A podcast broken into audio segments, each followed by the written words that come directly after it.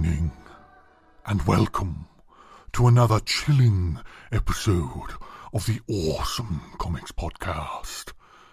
It is the place where the small press scream into the night and make one hell of a big noise. My name is Baron von Awesome and tonight divulging tales of dread and the ramblings of madmen are individuals guaranteed to give you sleepless nights. Your host with the most and master of dark ceremonies is responsible for tales such as Murder Road and the Red Mask from Mars. And his name is Vincent Hunt. What? Joining him, as always, is the bloodthirsty art fiend behind the likes of Vanguard and Viper, Crimson Dawn. He is the aptly named Daniel Butcher. Hello. And of course, screaming from within a tomb of his own making, crafted from books old, new, and more than likely damned, is the creature known as Tony Esmond. You're right. And there you have it. Well, hold on, hold on, Baron. What? We've got guests as well. Have we? Well, what do you need me for? Actually, what do we need him for, lads? Do, I do we think actually- we're done with the do we, Baron. Need, do we need the Baron this week? Tony, do we need him? I don't know, but I'm hard. Uh, I think Oh, it's best if he leaves You're, it. you're what? Just look, you've scared. You scared. Oh, I have to go. I have to go. Get off by my hard on again. well done, well done, Tony. Welcome everyone to the 2023 Awesome Comics Podcast Halloween special. Uh, It's been like a month long. This this Yeah, it month. has. It's felt Yeah. like a month because we've made it last. Hmm. Insert joke here. Yes, that was a Like pun. me thinking about Mother Teresa during coitus. But, uh, without much further ado, should we introduce our uh, our lovely guest? we shall. From the crypt itself, we have another guest. Uh, That's a rude word for friend, Glasgow. friend of the show and the ghoulish writer and creator of the comic book Glass City. It's Dave Cranna. Welcome to the show. Thank you. Hello. How are we all? Hello, man. Good. You all right? Good to have you on. Long time. But yeah, Thank you very much. We can only apologise for the Baron. He's uh, he's a terrifying ghoul, Bit rude. but you know Well, to be fair, most folk would get scared with Tony's hard on, so you know. that's true. That's true. I never thought about Rising that. from the Yeah. depths. Yeah. Rising from the fetid depths. doing, doing, doing the goat. like the goat like Black Philip. Oh, that's a scary beast. Yes, we're going to be finishing off our spooktacular, which I think is a. I always used to think was a cheesy word, but now I'm just leaning into it. Spooktacular is a great Fuck word. it. Well, we've done loads of horror comics yeah, this month yes, already. Yeah. This month we have. I mean, we always like to just delve into horror occasionally, but we Hmm. just spent a whole month of looking at different sides of horror comics, whether it be writing, Old and new. old, old and Yes. new, everything. It's, it's been good fun, but uh, this is the obviously the Halloween special, and this week we're going to be looking at some like some big screen horrors, whether it be monsters, slashers, anti-heroes, maybe some horror, comedy horror, all kinds of things that you see on the big screen, but how do they translate to comics? And sometimes you think when you read a comic of it like like that, you just think, yeah, it's not that easy to make comics, is it? Do you know what I mean? Some people just can't seem to do the adaptions. But we'll be um, talking about Yeah. all that and more. Remember that used to be massive, didn't it? Shit adaptions. Yeah. The Yeah. world's changed a bit, didn't it? But it used to be terrible. It used to Yeah. be easy money. Just, Yeah. just bang out a shit adaptation and people would buy it. yeah. Yeah. Yeah. But I bought to be all fair, those you- lost. In, I bought all those lost in space comics. they usually put a bit of effort in on the cover. See, like, oh, look, this is a quality product. the, When you open it up. the, Yeah. the Oh, covers it's are so- always usually where the money is, aren't they? Especially when you mm. when you're getting to the more independent publishers who somehow have Yeah. managed to get hold of a license. but um, I was reading Black Scorpion this week from my who they. Yeah, do you remember that series? Yeah. that short-lived Yeah. series. Yeah, Fucking hell. that had a Yeah. couple of movies as well. Eh? I think most of it's available Yeah. on YouTube, isn't it? I think something like I think it is, mate. Yeah, yeah. It's Who's, pretty star- rough, but who's yeah. in Black Scorpion? Sort of sexy Catwoman lady with a car, sort of. Is that around the same time as Mantis and all those sort of Oh, series? sound, sounds good. I've gotta say. Yeah, it's a bit like the porn version. If it's like uh, softcore porn version of Mantis, I'm going to say. Okay. Yeah, yeah. Yeah.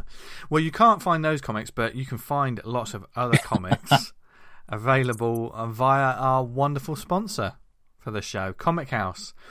Um, sorry if we scared you guys at the beginning, uh, Pete and the Comic House guys, but um, thank you anyway for supporting the show.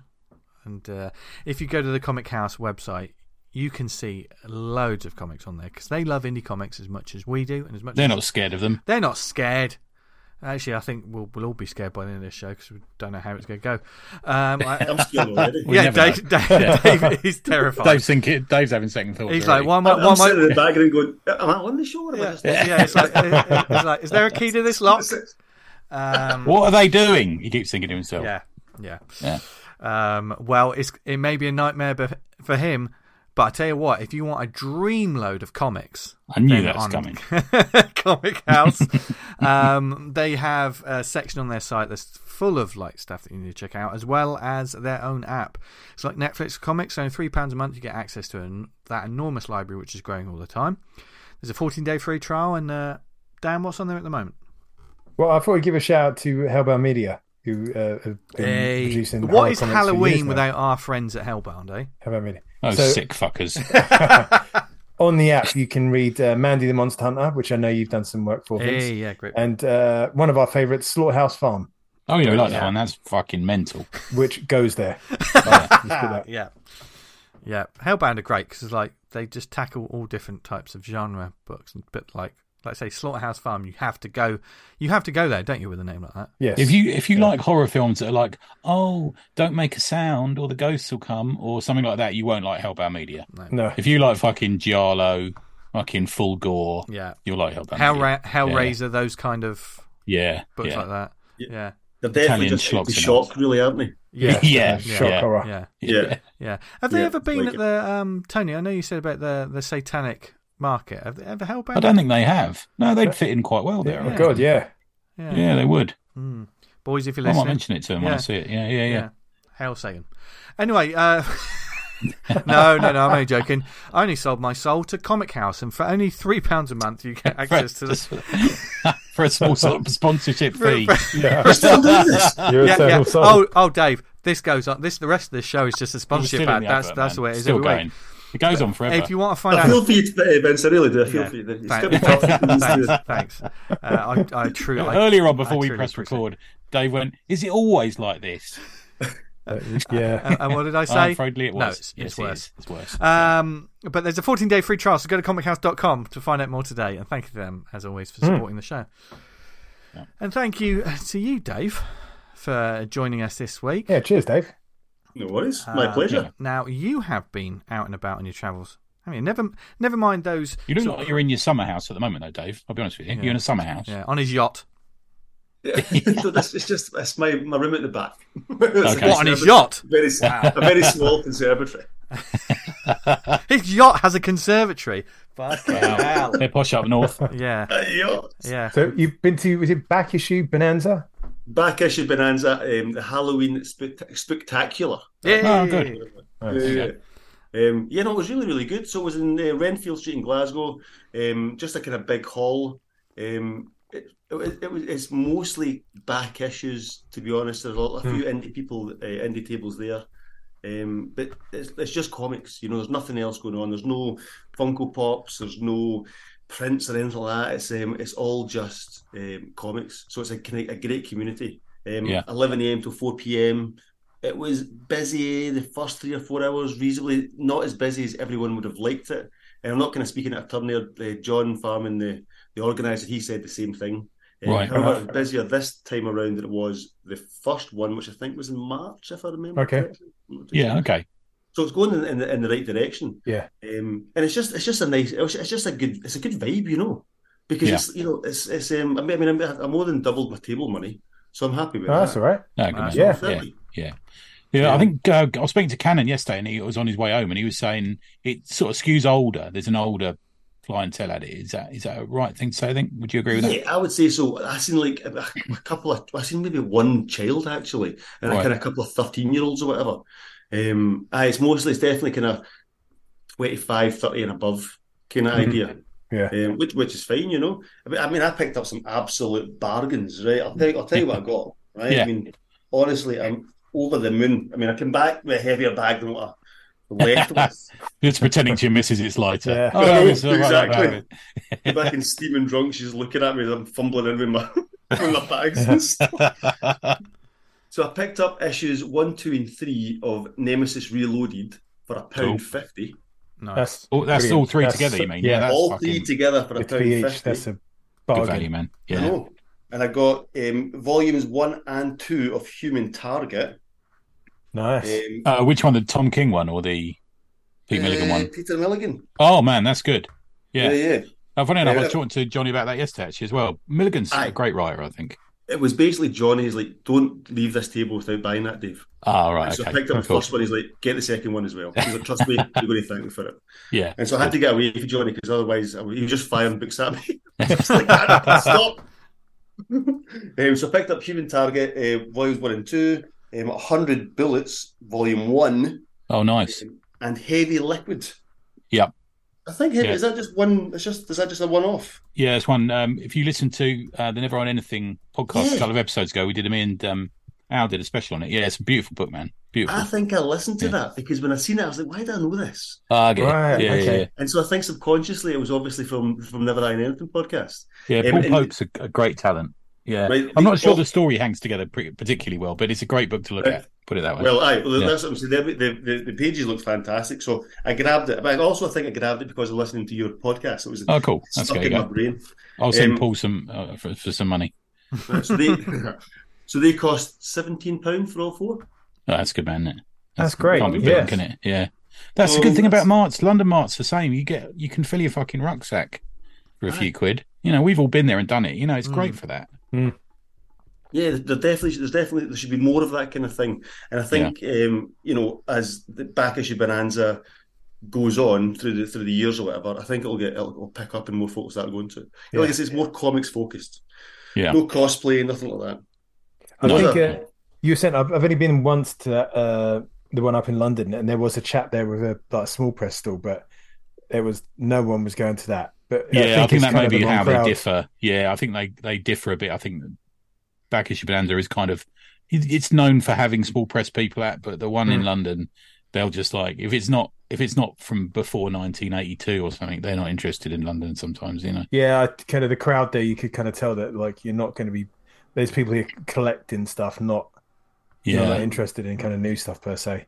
Yeah, It's I a think- massive generalization, but Well, yeah, there, there was definitely a lot more guys, um, you know, sifting through the, the back issue boxes than there were at uh, any indie, indie, any small press table. There was guys, you know, with their books out and stuff, you know, ticking things off and all that. kind of thing. good So it's like boys. it's mostly oh That's our oh, people. oh boys, isn't it, fellas? Yeah. doing Aye. like, Thanks, Dan. Yeah. yeah. Well, I'm I'm among that fucking group. You've been. Um, it seems to me like Glasgow's quite the place for comics events at the moment. Because didn't you go and see Grant Morrison recently as well, Dave? Is Yeah, that I did actually. So myself and Brian Rankin actually. Oh, nice. Um, Brian's good. aye, it was Grant Morrison in conversation with Frankie Boyle. Oh, Okay, okay. that was good. Aye, it was it was pretty mad. Um, Peter Watson and stuff there. So it was Forbidden Planet. Uh, they were hosting it, I think. Oh, Uh, so nice. Pete, Pete Watson was there. Um, John McShane as well turned up. So we Yeah. all went for a few drinks afterwards. But he was uh, Grant was was promoting his book Luda. Yeah. Um, I got a copy of it. I've not actually read it yet, but I've got no idea what it was about because he mentioned it for like two sentences. I think you know, thirty second mention, and then they just started talking about. I don't know, like, are we all in a Matrix style world? Oh, good. That's what you want out of Morrison, though, isn't it? Yeah. Aye. You know. It was, it It's- was, aye, it was interesting. It was really He good. was nicking uh, Andrew Tate's stick there. oh God, Jesus Christ. that'd be a that'd be a great talk between the two of them. I've got to tell you, as tough as he might be, Andrew Tate, I don't think he'd stand up against Glaswegian fucking Morrison, would he? For long, Uh, you know what I mean? Yeah. No, it was definitely it was a good chat. I was, I was I would go again. Look at it that way. Yeah, yeah, it looked like a great event, man. I mean, hopefully that's the start of a few things up there. Yeah, Yeah, fingers that's crossed. great, yeah. man. Yeah, yeah, fingers crossed. Um, There's a few things happening later on, but I'll, I'll shout them out in, in, the, in the shout out section. Try and keep All right, man. on. So Cool. And you, he, he knows the show better than us. Yeah. It's a shame That's not that stuff hard. like the That's not that hard. the Demon Con isn't still going down in Maidstone and places like that in the southeast because got the highest density of in the fucking country and there's hardly any kind of comic festival shit going Well, on. like what? yeah, What do you? we've got MCM today, haven't we? Yeah, I suppose. MCM, um, yeah, but it's a bit. mm, I mean, MCM's obviously, and obviously, anyone listening to this who tabled at MCM. Ryan will Ottley tell was at it. Um, Yeah. We hope you had a great time and sold loads of comics because, like, the amount Totally. the amount of people there. I mean, they're, A couple they're- of slackers were there. I think Dan, um, Nick Bryan was there, wasn't yeah, he? I think. yeah, Yeah. pl- plenty of friends Yeah. of the show were sort of tabling as well. So we hope hope you did really well. Um, but that's obviously that's a big multimedia sort of experience anyway. The Yeah. MCM, isn't it?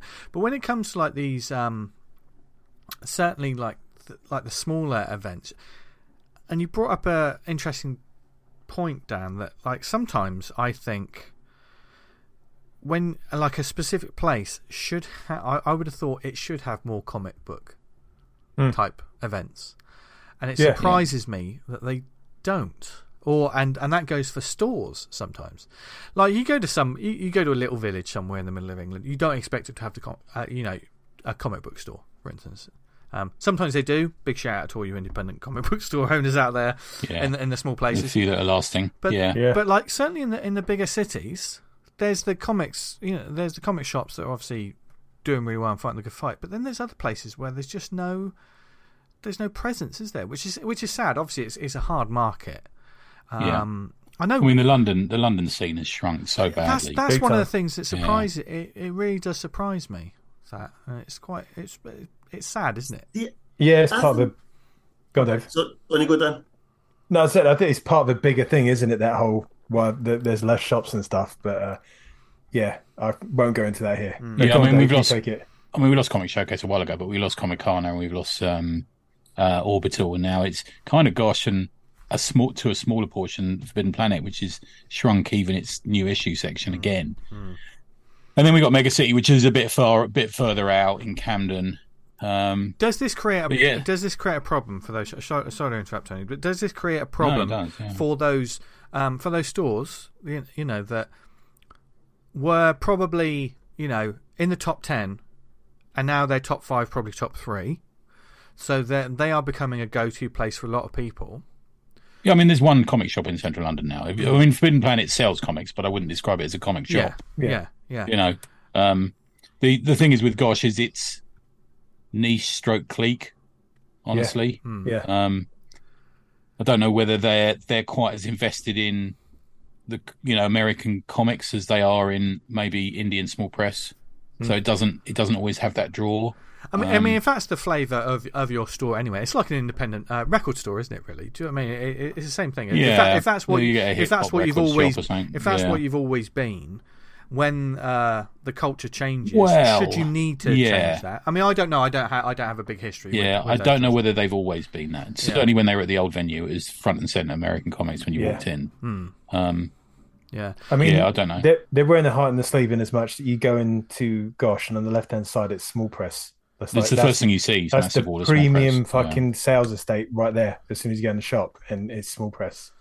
So yeah they I, kinda don't um, i don't think they're wise doing that It- yeah, it depends what they're kind of. If they're saying like we're all about small press and independent creators. I mean, I mean, they're I, showing I, that I there, love, but- I love that. I love that aspect of it.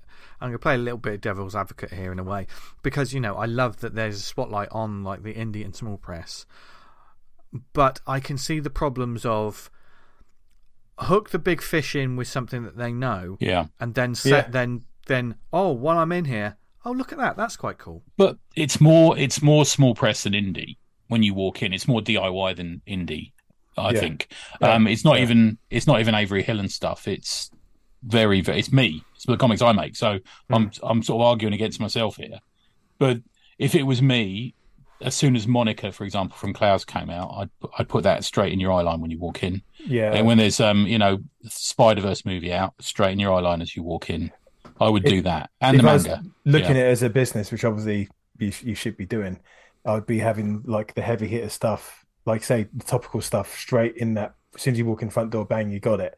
Then you can get passing trade. the downside of that, if you moved all that kind of independent small press stuff they got on the left hand side they're downstairs, would people go down and look at it? No, you need to still, still need it upstairs, I think, because it fits in Yeah. with the vibe of the upstairs. Mm. Downstairs is just is is Marvel and DC and stuff. Yeah. But I mean, in one window has has been this kids book from. It's not even a comic; it's a kids book from Tom Gauld. That has been the left hand window now for about three years. Fucking What? hell. So I, yeah, Oh. I don't know why that is. I guess though because they overbought it, but I don't know. Mm. But um, so what about where's your? Where were you saying earlier? Was this was it called uh, City Centre Comics? Is that the one you go to? Yeah, yeah. Dave? So City, City Centre Comics is uh, is um, it's actually in the west end of Glasgow, which is out of the city centre. But Yeah, I popped in for the first time when I was up seeing you guys a few months ago. Yeah. Yeah, yeah, it's a good shop.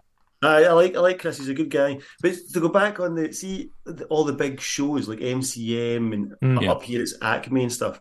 Yeah. I don't think because they're not. First of all, they're not comic shows. No. We can all agree on that. Yeah. Yeah. They're they're like multimedia TV movie Mm. shows. Yeah. Yeah. And I think because they are like that, I don't. I think that hinders comic book shops.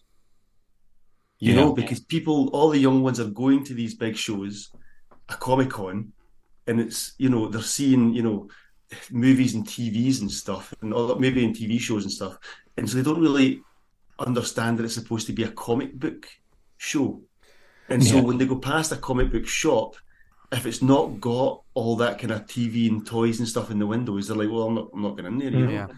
Yeah. So we are talking about Gosh there. I'm kind of, I, I kind of like what Gosh are, are, are doing. That's by the sounds of. I've never been to Gosh, but hmm. Right. if they're if they're aiming for small press and indie, then I think that and they're, going about the right way. It's like if you've got a, a pub and you display, I don't know, Tennent's Lager at the front, you're going to attract a certain clientele. But if you Yeah. promote like Yeah. a, a a posher beer or whatever, or it's a Yeah. wine and whiskey bar or whatever, you're going to attract another type of clientele. You mm, know, Yeah. Yeah, so that's the kind of that's what you kind of have. to Yeah, I totally It sounds- understand. Yeah. It That sounds like gosh, you're going down the kind of indie indie route, which is great. There's, yeah. That- I know what you mean. I just kind of think from a, I, I completely get Dave. I, and, you know, and I, I, from a personal sort of selfish point of view, I kind of agree with you because you know, as soon as people walk in, they'll see a comic that me and Falpy's made. Mm. You know, which is nice. I just think it tends to be the same comics on that shelf for long periods of time.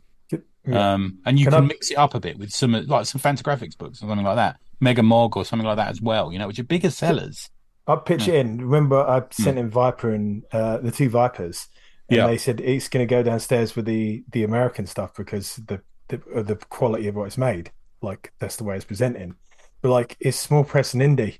Yeah, Like, that's a I judgment really on appreciate. content, isn't it? I really yeah. appreciate you taking the time and putting the, put it, get it in the shop and buying it and stuff. But it's like that should be shoulder to shoulder with the small press and indie stuff in my regard. But Totally.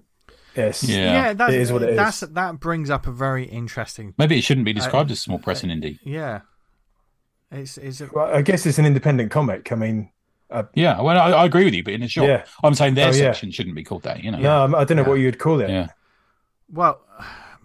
twee shit.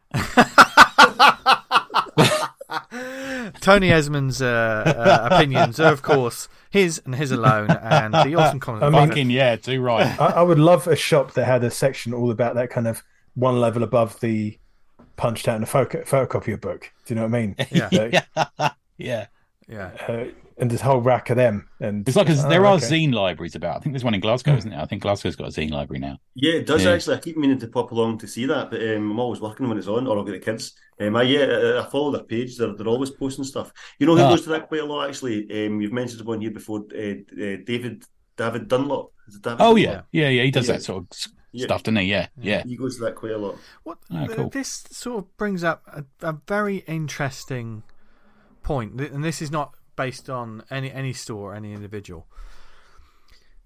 But like, I don't know about you, but when I make comics, or you know, whenever like back in the day, or when we were kids, when we wanted to make comics, or whatever, we wanted them to be prof- professional looking. We wanted them to be, you know, this has got to look legit in a strange Yeah. kind of thing uh, way. Even though you're creating a real product, you you are still when I grow up, I want to be mindset. There is that sort of like, oh, this should be able to sit next to like the real comics. I say that, in, Yeah. you know, this should be able to sit next to the real comics because without sort of thinking that your comic is real anyway.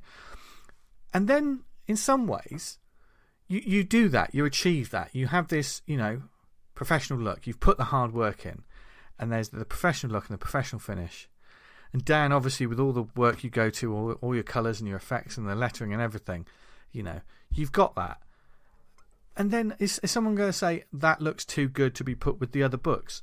not not only are they saying it, it's almost. I don't think they said good though. No, no, no, no. no, no, no, no, no, no, no, no. I know, I know, I understand that, but Yeah. the- I get where you're coming from, There may yeah. there may be that kind of mindset to other people, but to, like, is it saying? I don't know what it's saying. Do you know what I mean? It's that kind of what, like what I'm presenting sits better, sits easier with these the titles downstairs. I think the Yeah. subject matter maybe. Yeah, yeah, Yeah. maybe. I mean, it's fair enough. uh, If they'd have read it, they'd have understand. It's it's it's a fucking satire. yeah, Yeah. they can put it wherever they Yeah. want. It's just kind of like Yeah. uh, they, they, those kind of the, the, the guys at the top. You're competing with each other. You're kind of all small press indie guys. Yeah. I'm fucking competing with multinationals going downstairs. that is true, man. Yeah, yeah, yeah. yeah, yeah. And I, I, I wasn't. We've had brand recognition for like It did. It did look years. cracking on the shelf, though. I Yeah, it looks that. great on yeah, the shelf. Yeah, Yeah, yeah, yeah, yeah, yeah, yeah. yeah, yeah. I mean, maybe they are right. I mean, maybe um, m- maybe Are we getting? right are we getting fits. too good? Are we getting too good for our own good? No. Is that an, No, to be fair, is like, that another conversation of to have? Is that? I mean, it's a better it's a better design comic than a lot of fucking big comic Oh, companies. oh I'll yeah, yeah, yeah. I don't want to. Yeah. yeah. yeah, but like I, I don't know about you guys. I've just been doing the same process since I was a teenager for making comics. It's just I've got better and more kind of professional at it. You got a strong So, forearm. like you said, Vince, like you saying, like I want to make a comic that can sit alongside this lot, Yeah, and that's Yeah. for me the uh, And the your end your comic goal. is sitting alongside the people you dream of it sitting alongside, Yeah. mate. Yeah. Erik Larsen, Yeah. Ryan Yeah. Ottley, yeah. you know, Tom McFarlane, Spawn Comics, you know, Spider Man. It's sitting on that shelf, which is a dream for you. I would say Mate, that's I- where I- you want it to be. If it was sat next to someone talking about how sad they are again, then you don't want it to be there. We're, man. we're, Do you- do you we're know what I all indie yeah. bands, Yeah. aren't we? We're all indie bands, and if our C- mean, if on- our CD goes into the store and sits next to like one Oh. of your favorite bands, it's just amazing, isn't it? Definitely in In- Celeste. oh, I'll be over God- Oh yeah, Gosh's defense, they'd probably put it downstairs for the other stuff because that's more likely the person that would buy Yeah, that comic people pick it up and look at it. yeah. Yeah, yeah. as opposed to put it upstairs with a crowd that like might not look at that. Well, let's- Why let's- this one got tits on the cover? I don't want this. Somebody complained. Let, us put this back to you, Dave. So, Glass City is um, essentially a thriller, isn't it? I would say. Where would you want that? Where would you want that to sit on a shelf?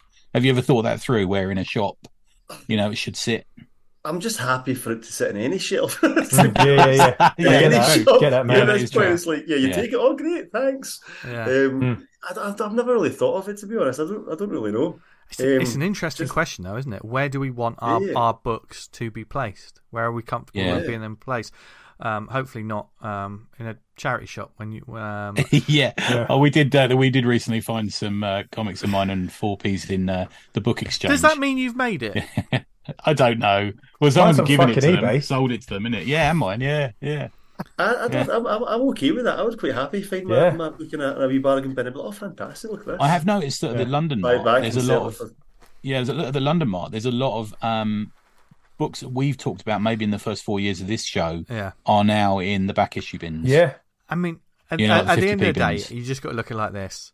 Originally, someone paid for uh, paid for that. Paid Hey, full I'm glad it, so- it it's doesn't matter, it? circulating. Yeah, exactly. It's it's a dream Exactly. of dream of mine and Falpy's that in you know in twenty years time someone finds Atomic Hercules two in a back issue bin and thinks oh what's this this What's looks this? fucking nuts Yeah. and tries to Yeah. dig out the rest of what's tribute about. yeah, yeah yeah we like that idea yeah. I'm not, I'm fine with that comics shouldn't I'm says a man who's like an absolute Yeah. fucking Hoarder. medically diagnosed hoarder of some form or the other but I kind of like that comics move between friends and hands and Yeah, you know we share images and you know and we do Hmm. it don't we we talk about I mean, it could be know. worse. They could fucking throw the thing away.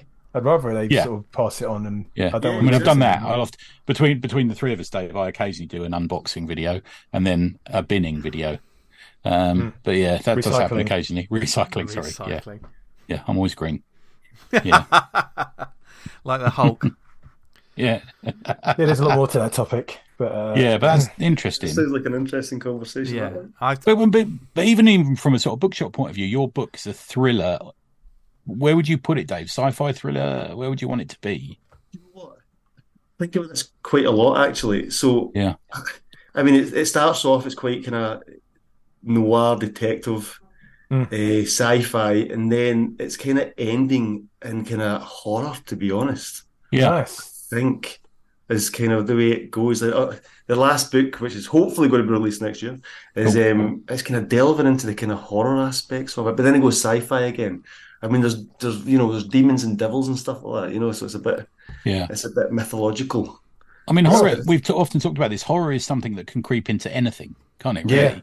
You know, I think it Batman's, was- Batman on occasion is a horror comic. Even Yeah. Superman has been. You know. I think anything that's gruesome and dark is really kind of that's what I would class as horror. Yeah. Yeah. Yeah. Yeah. Yeah. Like Croydon. Yeah. There's ano- another thing with horror. It brings stakes into it, as in like, when Yeah. horror is brought into the table, it's like there can be loss here when there's Yeah. Yeah. the horror aspect is introduced Yeah. because that's part of the the genre. And Yeah, that's something that often is sorely missing from comics. Is you know the jeopardy, isn't it? Yeah. Mm. Yeah.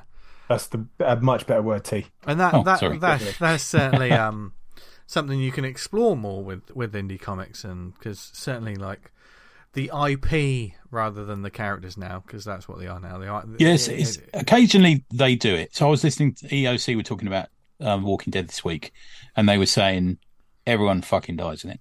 But where Yeah. would you do that elsewhere? Where could you do that in a superhero comic and keep going for another hundred yeah, issues? Yeah. You know, it's a good one for that horror, isn't yeah. it? Yeah. It's um you know, it's, Mate, you it- could- it's real life stakes, you know. I know we're not talking about, but big game. Fuck me. Yeah, that's Loads of people one, get isn't fucking Let, taken let, let's that. wait till it finishes, Dan. Yeah, yes, we got- we got still another not two read weeks. issue. I've not read issue four yet, so just just Ah, okay. Okay, yeah, Let- yeah. let- just be careful. The- the- Yeah, the- no, no, no, okay. there's gonna be no spoilers. We, uh, it's a ban on it till yeah. the, the last issue, and then we're going to kind of crack it open. Yeah. I mean, though, I, I mean, I know you don't want to talk about it too much, but every single issue has just been phenomenal. Yeah, yeah, yeah, yeah, yeah, yeah, It's like, what is going on here? yeah. You know, I don't want to say anything else because I'm going to ruin it. Ex- exactly. If that was like the big DC or Marvel event stuff, like Yeah. man, these six issues and like the whole fucking status quo changed, and then Yeah. you go back for it, and there, I, I would like. Oh, mate, man. I, talking big events, I wrote an email to Gosh this week saying, please don't give me any, any more of that night terrors shite. really? That And uh, they wrote they, they wrote back saying, yeah, I don't really know what that was about. I think it's because DC were moving house. What a horror show! And speaking of Yeah. horror, One of um, many different types of horror there. yeah, many different types of horror, of which um, we're going. to Shit comics, corporate comics. Well, and certainly we may be talking about some uh, comics that aren't necessarily the greatest, or maybe they are. Maybe there's some uh, Mm. diamonds in the rough. But this week, for the Halloween special, we're looking at horror traveling from the silver screen to the comic page in its own kind of Maybe back again. and maybe back again. And Yeah. all- Yeah. because the connection between uh, movies and media and comics is a permanent link that once made was could never be unmade. Um, adaptions going in both directions, and uh, horror is of course no stranger to that. We all love watching a scary movie, and Halloween is the season for that. But how do movie monsters translate to the comic page? and uh, vice versa, horror characters and those sort of vibes and the sort of the atmosphere that they're going for. Can comic teams capture the same magic that the movie makers do, which is also a, a, a topic by itself anyway, because they're very different mediums.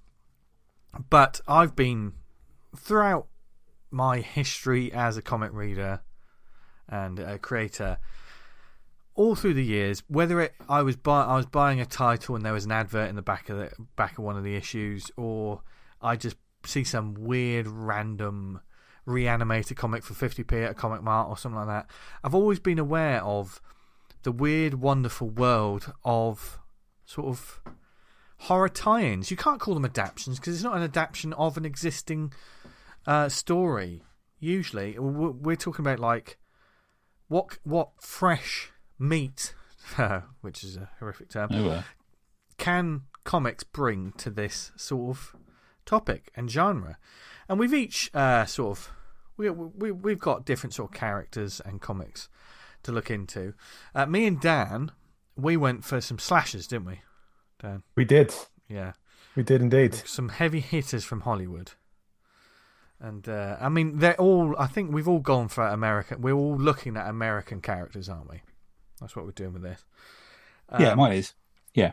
But to, to start us all off, before we get into like the, the characters themselves and the the exploration of of this, those sort of what will we call them? Tie-in series comics? Is that the best way? Yeah, to... I suppose so. Yeah, Yeah, yeah. In your honest opinion, that was what they used to be called. yeah. In in your honest opinion, are they any good? They're um, of varying quality. They used to be fucking a catchphrase for just being shite. I remember buying the whole run of Lost in Space and Quantum Leap comics, and they were just fucking terrible. I'll be honest with you, but I bought them Oh, because I was an idiot. But uh, yeah, they come and go, don't they? There's a few good good examples of it and a few bad examples, but I think generally they were seen as like a quick, rushed off kind of thing, weren't they? But then again, you do get things like the aliens, the alien um, adaptation, and um, Sienkiewicz's Dune and stuff like that. You do you do get good, good examples of it, but I think Yeah. often it was considered. Mm, is it? I mean the. The RoboCop series had its charm, but no one would ever say it's high comics, would they? No. No, no. Yeah. And Aliens is a good example of this, isn't it? Because it's, it's taking a sort of horror um, franchise and horror, horror sort of idea. But the point is usually with the creative teams to create something new, isn't it? Your original, your original story for these things. I mean, I, I would have thought if you're not going to do bring something new to the table, then why do it? Does that make sense? Yeah. Yeah, I think I think a lot of it comes back from the days before we had, um, even before we had VHS tapes available easily to see stuff. Is like, for example, the first time I saw Blade Runner was the comic. Hmm. Um, right. Yeah. You know, the first like it was a bit like the novels. First time I knew anything about Return of the Jedi, I read the novel. You know, it's a bit like that. We would sort of crave it. Same with the Superman movies Yeah, and the Star Trek movies and stuff. way of getting know. more of it, wasn't it? Because that's the only way you could do it. Yeah, you might- you maybe saw once, wait for fucking years for it to come out in VHS. By Yeah, that time, just you could only have for me on telly, comic. mate. Yeah, for me it was waiting for it to come out on telly. And a lot of times the um because there was there used to be a significant delay between coming out in the States and coming out in the UK. It's to the cinema even. Hmm. You sometimes saw the comic before you saw the movie. Um Yeah. which was quite quite a thing. And so yeah, sort of replaced it. I have mem- I have memories of Superman 3 for example that come from the comic and not from the movie. Right. Um, Okay. Which is a bit strange, I know. yeah. Yeah. But what do you think, Dave? So, so hold on. Are you, are you, there was Blade Runner a comic before it was a movie? No, but it was an adaptation before I saw the movie. Does that make Right, so- sense? yeah. Does that mean it's like um, so it's kind of like you know panel for panel, if you like? Um, the I don't think it.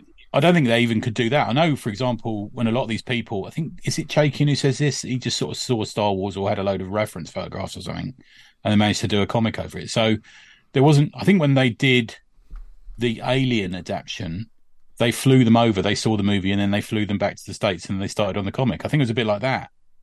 Right. Um, That comic's a banger. that's amazing comic, Yeah. brilliant. Yeah, Walt Simonson. Isn't it? Hmm. Yeah, that, that alien's a fucking chonking that.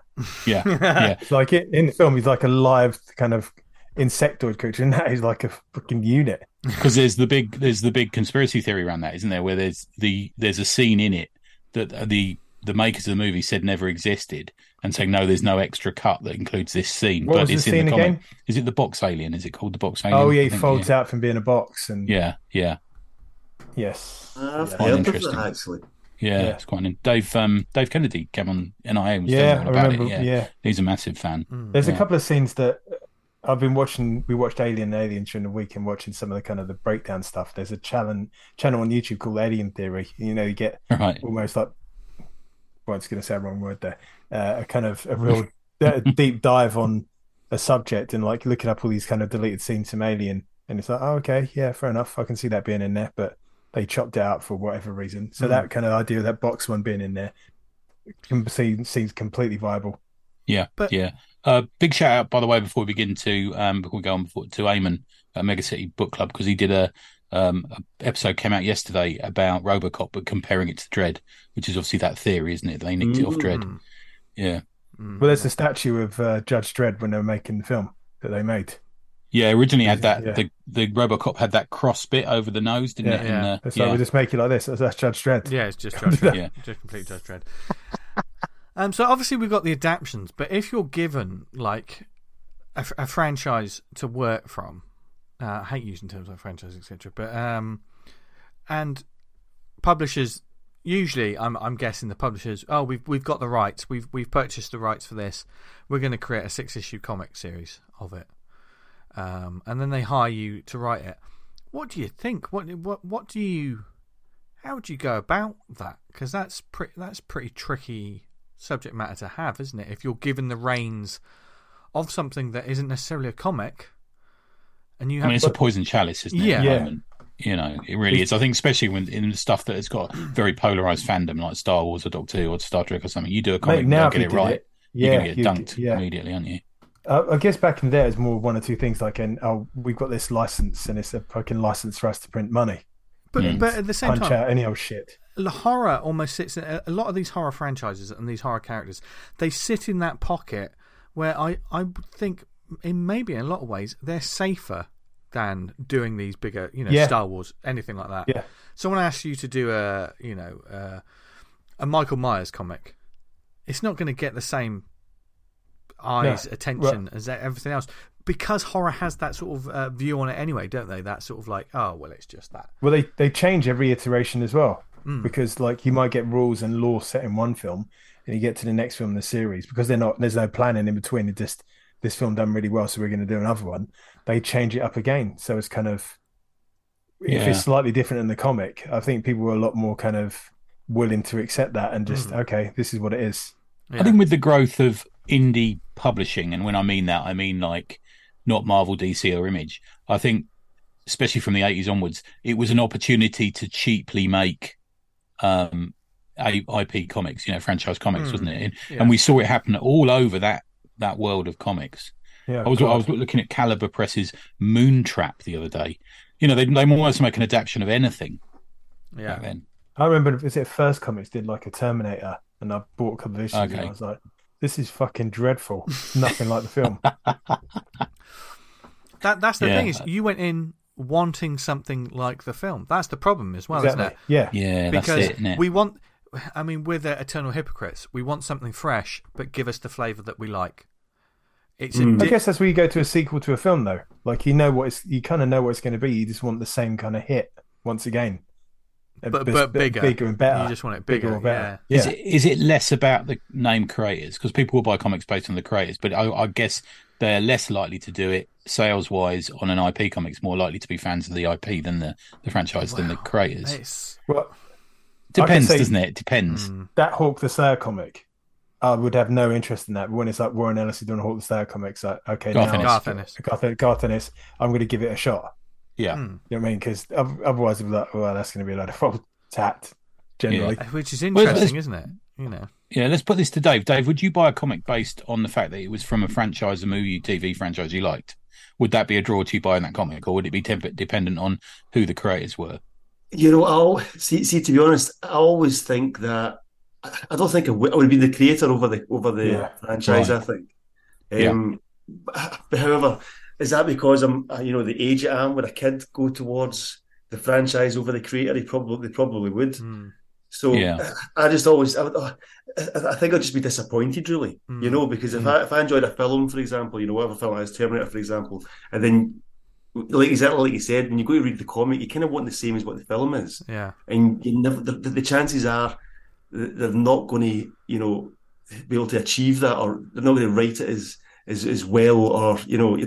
I don't know. The other thing is, and you touched on this in the Slack the other day. If you're doing a Terminator comic, right, and if you've got the image in the comic as Arnold Schwarzenegger, that Yeah. kind of puts me off straight away. Yeah, mm. Okay. yeah. So when do you think? Do you think sort of wheeling it slightly back? Do you think that that comics were historically franchise comics were made with less craft because they knew people would buy a Star Wars comic because the Star Wars comic has just come out, so they weren't quite as fussed as I making think- it, you know, the Yeah. next Dark Knight or something. Yeah, I think so. I think I think what they do is they go, "This this is a quick buck here. We can, mm. you know, Yeah. we've got, we can we can sell this to you know whoever. They'll see the comic, they'll see the the Star Wars whatever it is in the shop in the shop window, and they'll be like, "I'm going to buy that comic." They, And so they don't really need to make it as good. Yeah, they're created for a fandom, aren't they? I mean, like c- certainly mm. if you look at um, someone someone who's a massive fan of Chucky, for instance, just take someone like Chucky. Uh, you know, it's like, oh, I've got one of those people that's like, I've got a room dedicated to Chucky. I've got all of the VHSs. I've got all of the Blu-rays. I've got the Chucky. Do not go out on a date. with I've got. I've got the I'd Chuck, just like I've got one. the, yeah, I've got the Chucky doll. Um, I'm wanted in uh, 48 of uh, states, and uh, uh, but that person will for always, Chucky pornography. but when they're, but you know, when someone's looking through the, they will always have a collection of comics, probably board, Yeah. boarded and backed. You know, they've probably bought them, read them, immediately just put them in their collection. Yeah, if read them sometimes. Exactly. I'm going to hazard yeah, a I guess. was Yeah. Yeah. So these Yeah, are comics yeah. made truly for a collector's market, especially like because, and I think in some ways that's that's surely ha- the only way how some of these absolute tiny publishers who you've never heard of, like I I, I don't know, like Rainbow Gargoyle or something like that, all of a sudden they're like, "Wh- why is there a Bride of Reanimator comic coming out? I've never heard Yeah. I've never heard of these people. Yeah.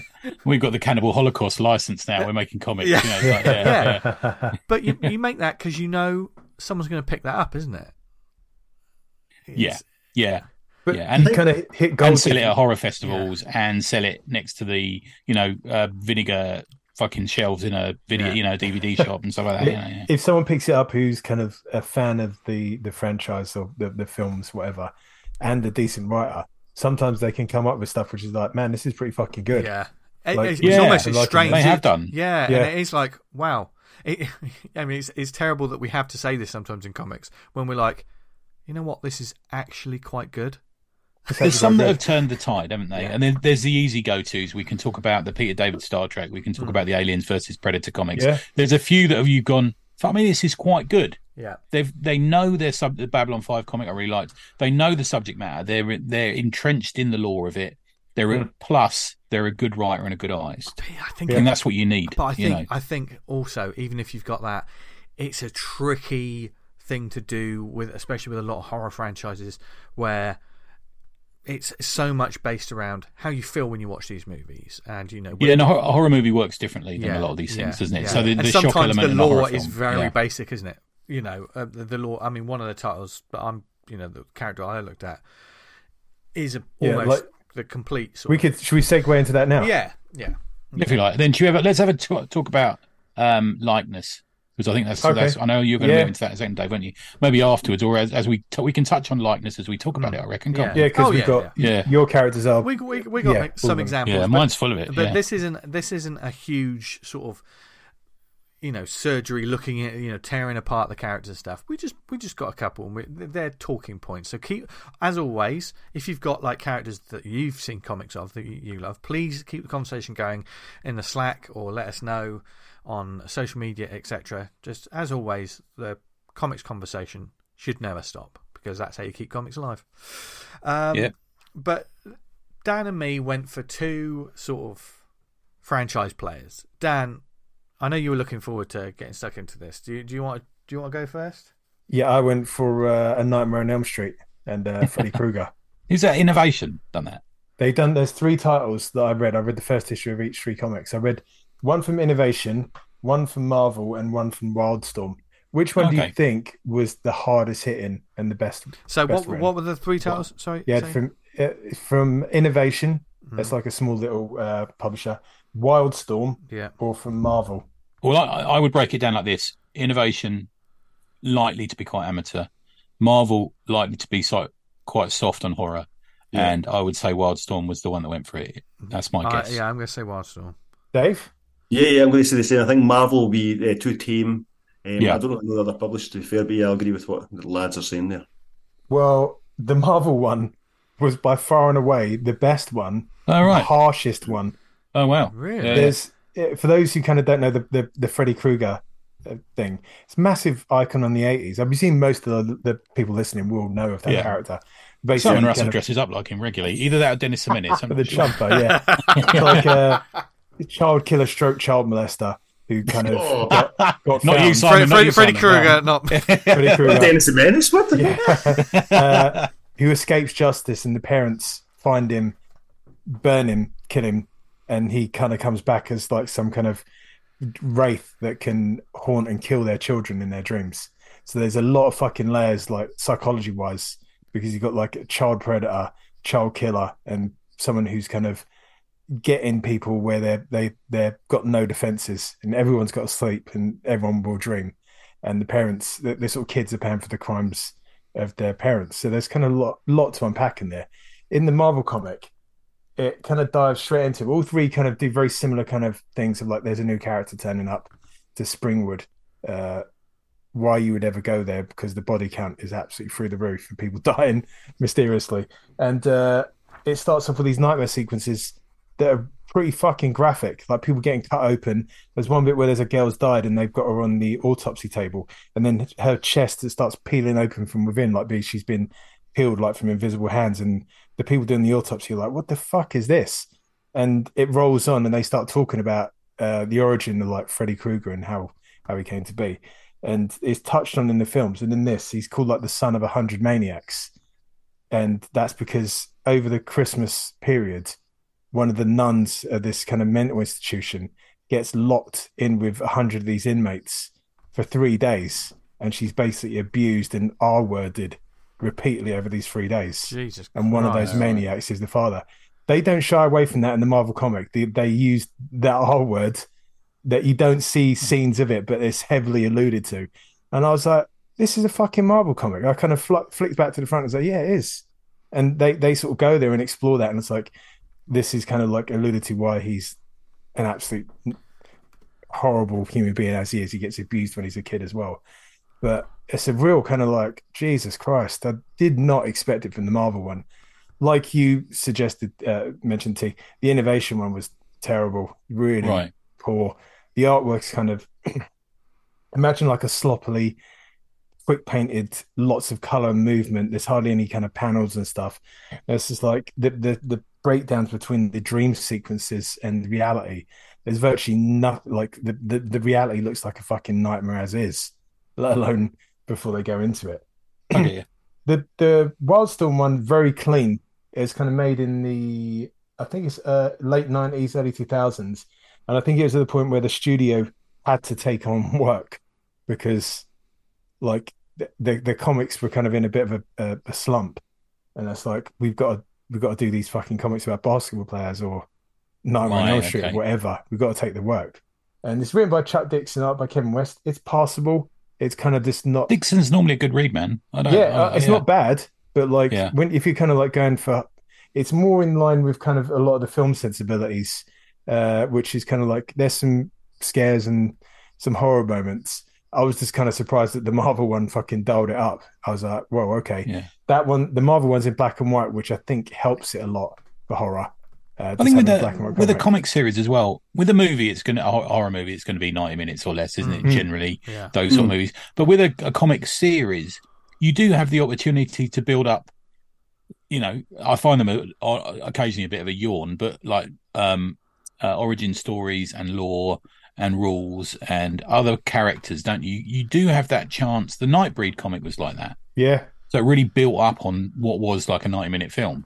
Yeah, you can sort of like pull out these characters of kind of like Yeah, the only trouble with the Nightmare on Elm Street characters is essentially you've got to introduce a fresh cast of teens that Freddy's going to work his way through in the course of the story. And oh, Okay. That that's it. made up. You know, we, we've we've Yeah. got the cast of victims, haven't we? When we come to this, Yeah. this, and it's the same with with my pick as well.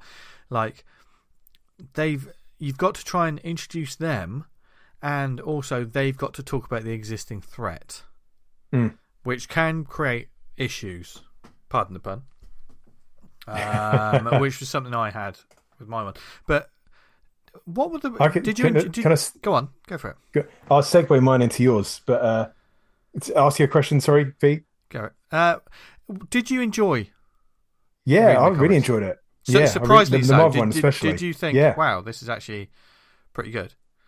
Yeah. I was. I, if you can get a chance to read that Marvel one, I'll I'll check it out. I was generally kind of like, When did that come out? bloody hell. When did that come out? The Marvel? Uh, let's see if I got it on this. That one came out eighty nine. okay, 89. yeah, quite Wow. early. Yeah, Yeah, 89. It's got like a kind of painted cover with a half naked lady being scooped up by Freddy. Uh, they nice. kind of Roughly the dialed same. down. God, Dave. So that must have been roughly the same time as the movie came out then. Hmm. Could have been long after.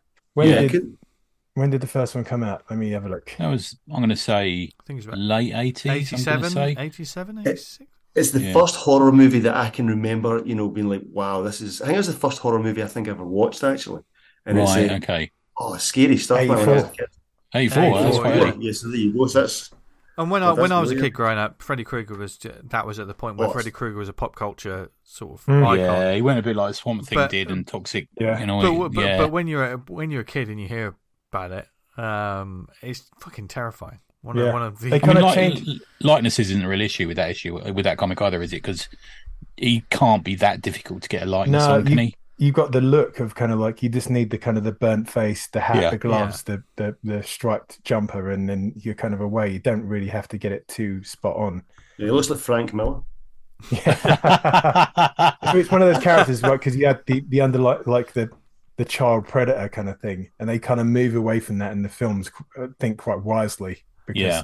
that's a bit of a like. There, there's no fun in that topic to be had. Do you know what I mean? It's like let's yeah, move he from that. became a joke further down the line, didn't Yeah. he? I Yeah. think, which was a shame But with these characters. I don't know if you saw the, the the more recent one they did, and it's like they turned into that full force. It's like, yeah, because they did you did you not understand? yeah like yeah this yeah child sexual assault. If you're putting that to a horror film, it's like, oh look at this. It's like Yeah. this is fucking horrible. There's no I don't. You can't be I, having I fun think, here. I think in the original film they didn't talk about that aspect of it. I mean, uh, dare dare I say, yeah, he was a child killer, wasn't he? But they yeah, didn't- it's kind of alluded to, God, I can't. but remember. never kind of like Yeah. it's kind of alluded to, but never kind of they out and out state that it's It's it- a weird which one is- because I saw. Sorry, sorry, mate. Go on. Sorry. go on, go go for it. No, no, you go on.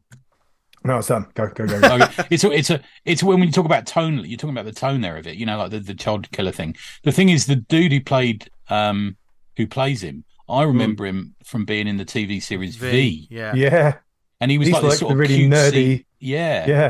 And I was thinking, oh fuck me, he's him. yeah. That's Yeah. Robert weird. Robert I can- Englund's a legend, absolute fucking Yeah, legend. he's Yeah, although he probably would do a movie about the Teletubbies at this point, wouldn't he? Yeah, Yeah, I think he's Probably, I'd- I'd watch it. Shite. He do. Didn't he do like strippers versus werewolves or something like that as well? Well. So you got to admire him for that, haven't you? Do you know what I mean? There's- So- I watched a couple of bits before the show, and there was one on the Nightmare on Elm Street 3, The Dream Warriors, which is arguably one of the better ones in the series. Yeah. There's a music video with a band Dokken in it, who were like a kind of soft, frizzy hair metal band.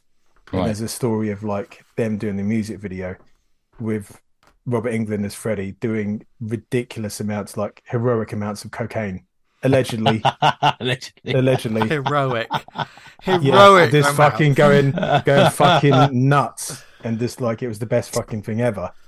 And I have to see if I find the 80s you, making though, of. wasn't it? Yeah, there's fucking crazy like story from yeah the eighties. Like they were just all banging it down. Don't do heroic. but Well, if a, you want to do it, but don't Yeah. really do it.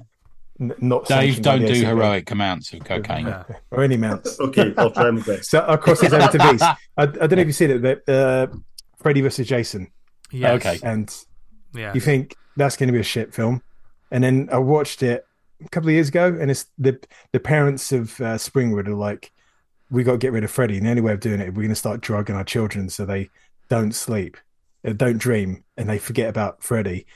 Forgetting about Freddy, he'll lose all these powers, and he's fucked. He will eventually go, and that's Right. working. So Freddy gets in contact with Jason and says, "You got to go to Spring Springwood, start killing teens." It's such a comic book movie, isn't it? Yeah. And then like suddenly they're all going to start believing in me again.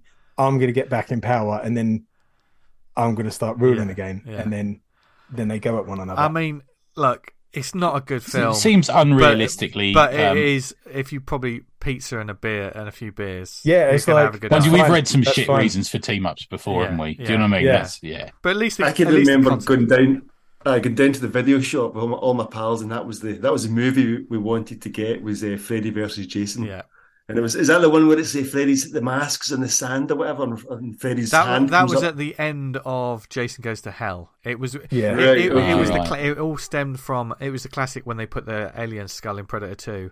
They did that, and then all of a sudden, for years and years, fandom wanted it. Fandom. Oh, okay. Yeah. That's Yeah. amazing. You just bang that in there and then it kind of like, Yeah. if it's got legs, it will Just be like, oh, make this- itself in a way. theory. This would be Yeah. this would be a laugh, and then like for twenty years, people want want it really. Or just do it. Do what Marvel do. Just put things in the post-credit scenes that are never ever going to fucking happen at Yeah, this uh, point. yeah, yeah, yeah, Yeah. yeah. And, Yeah. and, and now Yeah. now these days, most people leave the Black cinema. Knight. Black Knight. oh dear, but Uh, What's that Hercules. meme yeah. where like Yeah. at the end of a Marvel film and you sit through five minutes of credits and then like so, someone walks on the screen and goes, "Hi, I'm Blorko." yeah. It's like, okay. yeah, I spent all that time waiting for fucking waiting for Thanos to open a fucking cupboard. yeah. just to get out the debt. V. So Dettel moving wipes. on to Friday Thirteenth. Yes, Jason Voorhees. I looked at um, Friday the Thirteenth um, because it is one of the sort of the classic simple setups, isn't it? You know, responsible for. I mean, I, I know it essentially started up as a Michael Myers had just come out. All this money, had been- you know, the, the slasher genre was was booming. We all, if you're a horror fan, you know how Jason Voorhees came to be, even though he wasn't the killer in the first movie. Spoilers, but everyone kind of knows that, I think. Um, and we know the. I think I the know that.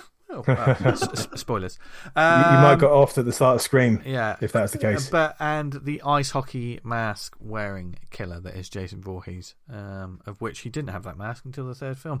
Stop it, Vince, you massive nerd. Anyway, um, but of course, if you boil that character down to its basics and how people just know that character, in fact, how Freddy versus Jason treated it as well, turns up, kills a lot of uh, people at a summer camp. They have to defeat him they get him. He's not dead at the end of the day. You know what I mean? It's it is the rin- It's the sort of movie that, along with Jesus, told me that boning is evil. yep yep. it's the rinse and repeat sort of a sort of stereotype because they they certainly made lots of movies of this character, and you know what you're going to get there. You know, by the time you get to several films, it's like okay, there's just going to be a, a lot of uh, young, beautiful people acting like idiots, and they're going to die in horrible ways. That's what I'm here for. That's what it sort of became.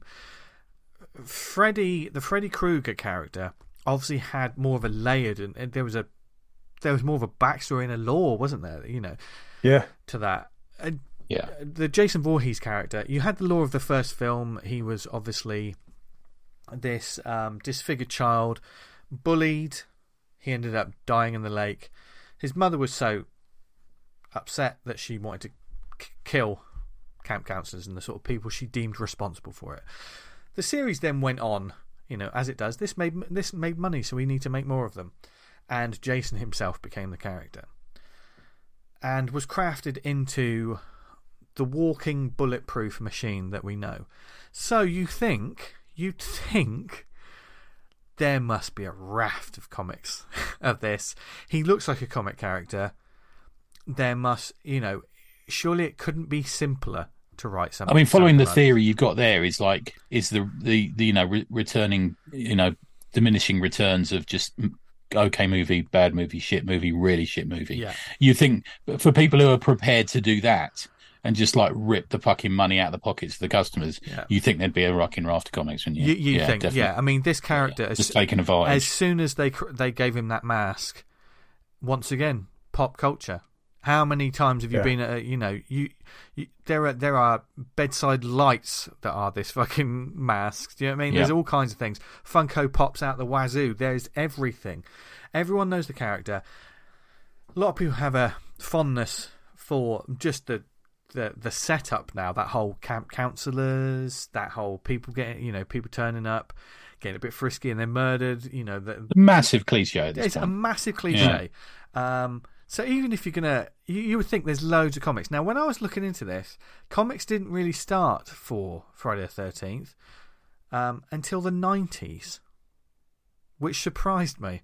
Now, obviously, I Who did them then? What I've, company? I've done a cursory glance at this. So, listeners, and if there's any people that are in, in the know, if they know of any earlier ones, please let me know. Uh, Topps Comics. Do you remember Topps Comics? Yeah, man. Yeah. I like Topps Comics. Yeah, they they picked up the license, and uh, his debut came out in July 1993. Was the first time we saw Jason Voorhees in comics.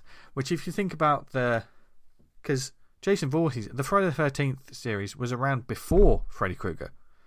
That was already, I don't know, that probably had like four, there was four or five films probably by that time. Um, this was happening.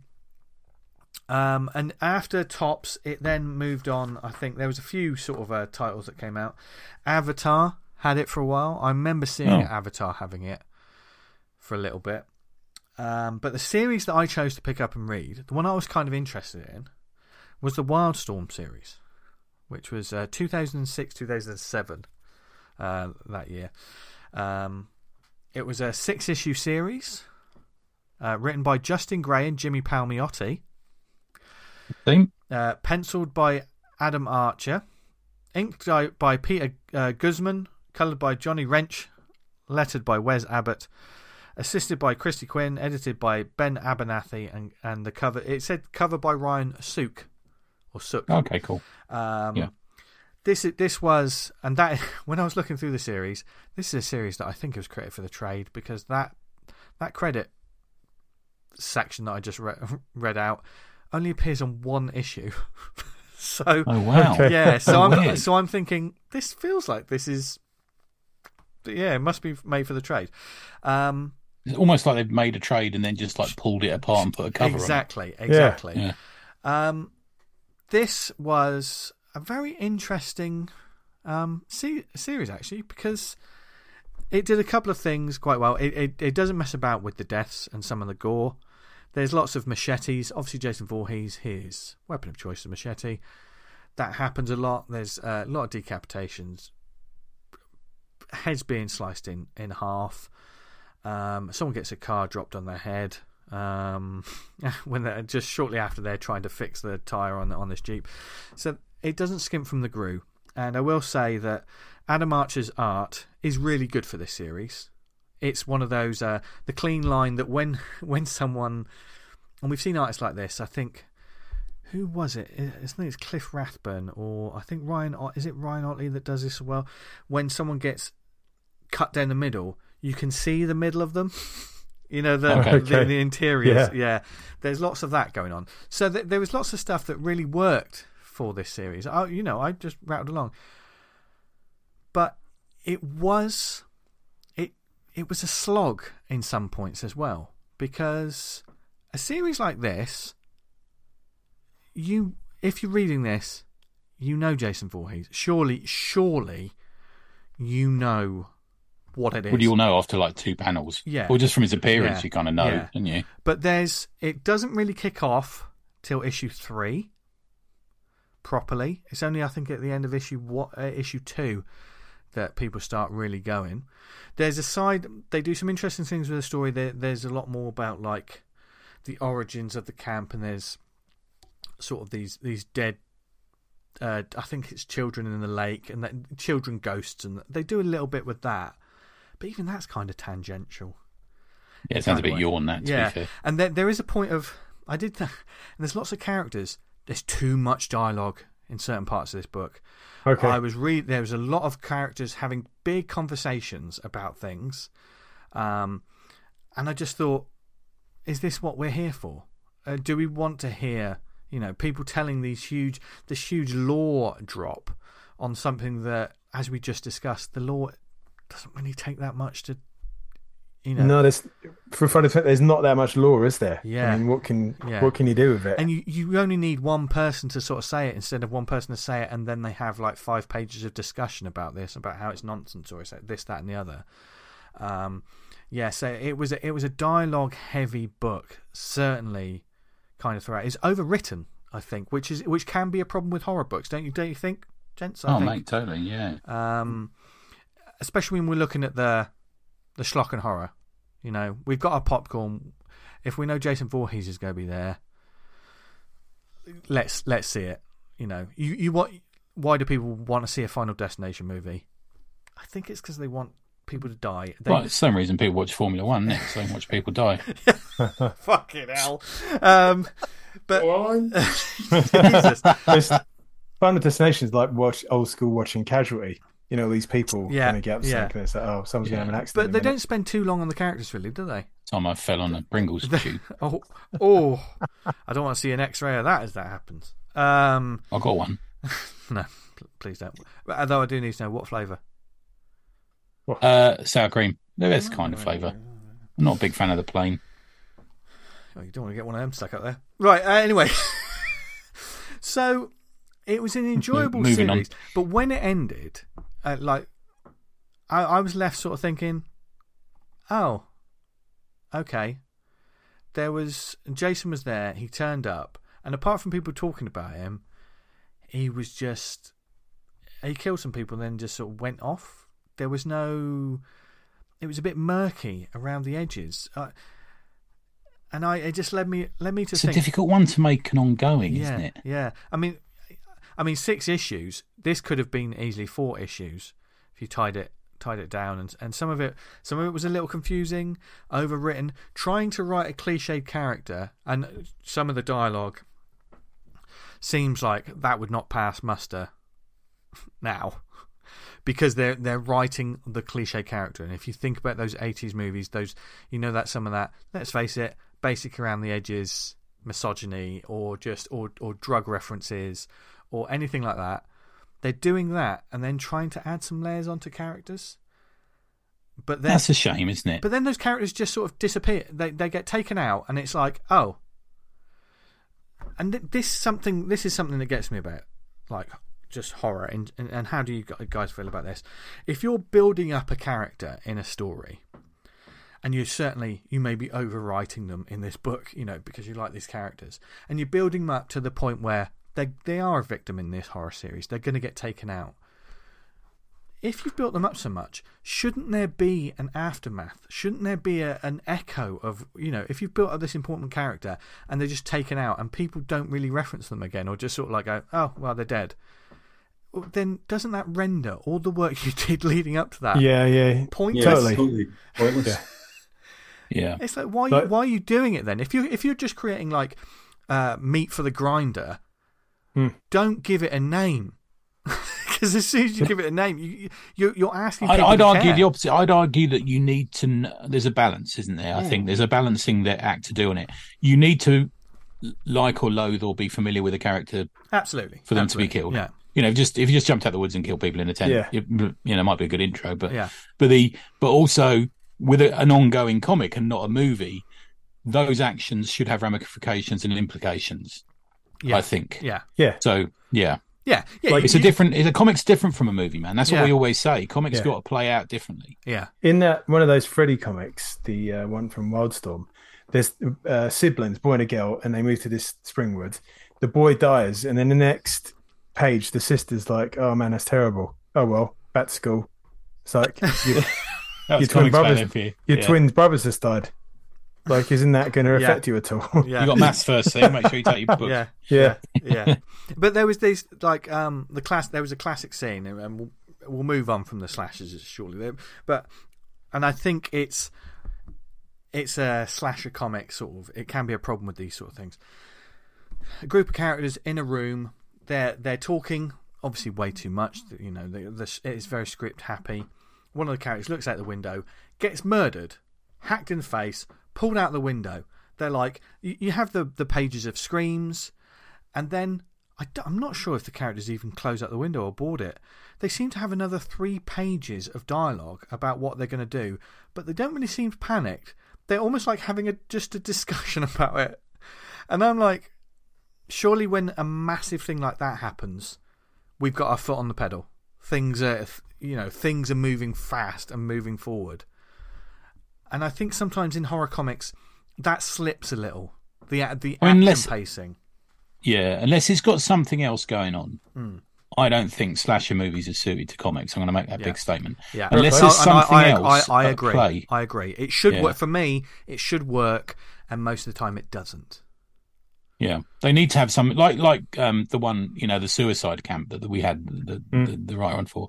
There's more going on. There's a psychological depth to it that's going on there. That it's not just a slacker. Yeah. It's not just pardon me a slasher movie, but the with a, just a plain slasher movie, it's we enjoy the blood and gore watching a big movie screen, don't we? But I don't know if if that that works in a comic. Yeah, yeah. Not in a six issue run. Six maybe issues. in a one off. Yeah, six. You know, issues. I, I think probably that isn't it. Like you know, uh, a, a, a Mm. big oversized one shot, where you know if you're going to do a, a slasher book comic, it's got it's got to be stuff like that. I mean, And- repetition does play out well in comic series, and we've all been reading fucking Spider Man for Yeah. fifty years. But the the thing is, it it has to be more than just that. I think. And, and like I say, the pacing, like um, that series. Oh, what is it? Is it We're All Gonna Die? No, what is that series? We loved that. I've forgotten the name. I know I can't. Well, I always forget the name of that. yeah. Ah, Yeah. But the pacing of that was absolutely glorious. The the a, Yeah. a death was a cliffhanger in a book. that was it. Was also a whodunit that one. yes, yeah, Yeah, which I think is great. Whereas this one, uh, th- this series just seemed to have an awful lot of characters that when they that when they eventually like reappeared in the book, you think this is going to go somewhere. Oh no, they're just dead. So what was the hmm. point? What what was the point of overwriting them in the first place? yeah. So yeah, slashers they can work, but most of the time they they don't. You got to be able to. You got to be able to play with perceptions Yeah. and Yeah. what There's you got to be enough kind of meat on the bone Yeah. to kind of do something Yeah. with it. Yeah. Do you know what I mean? With Friday the Thirteenth, Yeah. I'd kind of be lost. Halloween, I'd kind of be lost. Yeah. I, don't know what you're going to do with it. You've this. just got to be like you've got to have a basically a, a paragraph synopsis of here's here's the scenario. Let's go. Let's fucking Oh. go. You know. Oh, I think you've got to basically have a, a, a, somebody getting slashed up in every single page. Yeah. yeah, yeah, that, yeah. that would work. I think what I was thinking about this in comparison to your comic, Dave. Actually, I was thinking about often in horror films you get a story at the start that you Mm. think is leading into the main story, but it screams a good example of this, isn't it? You know, you get that story at the start of it where they introduce all these characters, but then they die, and then oh, a few months later in the local town, you know, you get that, don't you? Yeah. And, I- and I know you, you pull the rug out of people with the first issue of Glass City because when I, I I think I said this to you before, you, you sort of you fooled me into thinking it was going to be about one thing, and then That's you switch into a different. start. I think that's a Great really great idea. yeah. Yeah. I think it works as a sort of narrative style. Yeah. I think what I think when it comes to kind of slasher comics and, and, and horror stuff, it kind of sets the scene as to what the the the, the murderer or what the the uh, not so much the victim, but what the, the, the actual slasher itself, the, the main character, if you like, the, the bad the big bad guy is going to be like, you know. So it's like they set it up, they, they die in a kind of horrible, terrible way, and it's like right, okay, so this is what this slasher is going Yeah. to be like. It's going to be Sets the stage. Yeah. Mm. yeah, yeah, it sets the stage, it sets the sets the mood almost.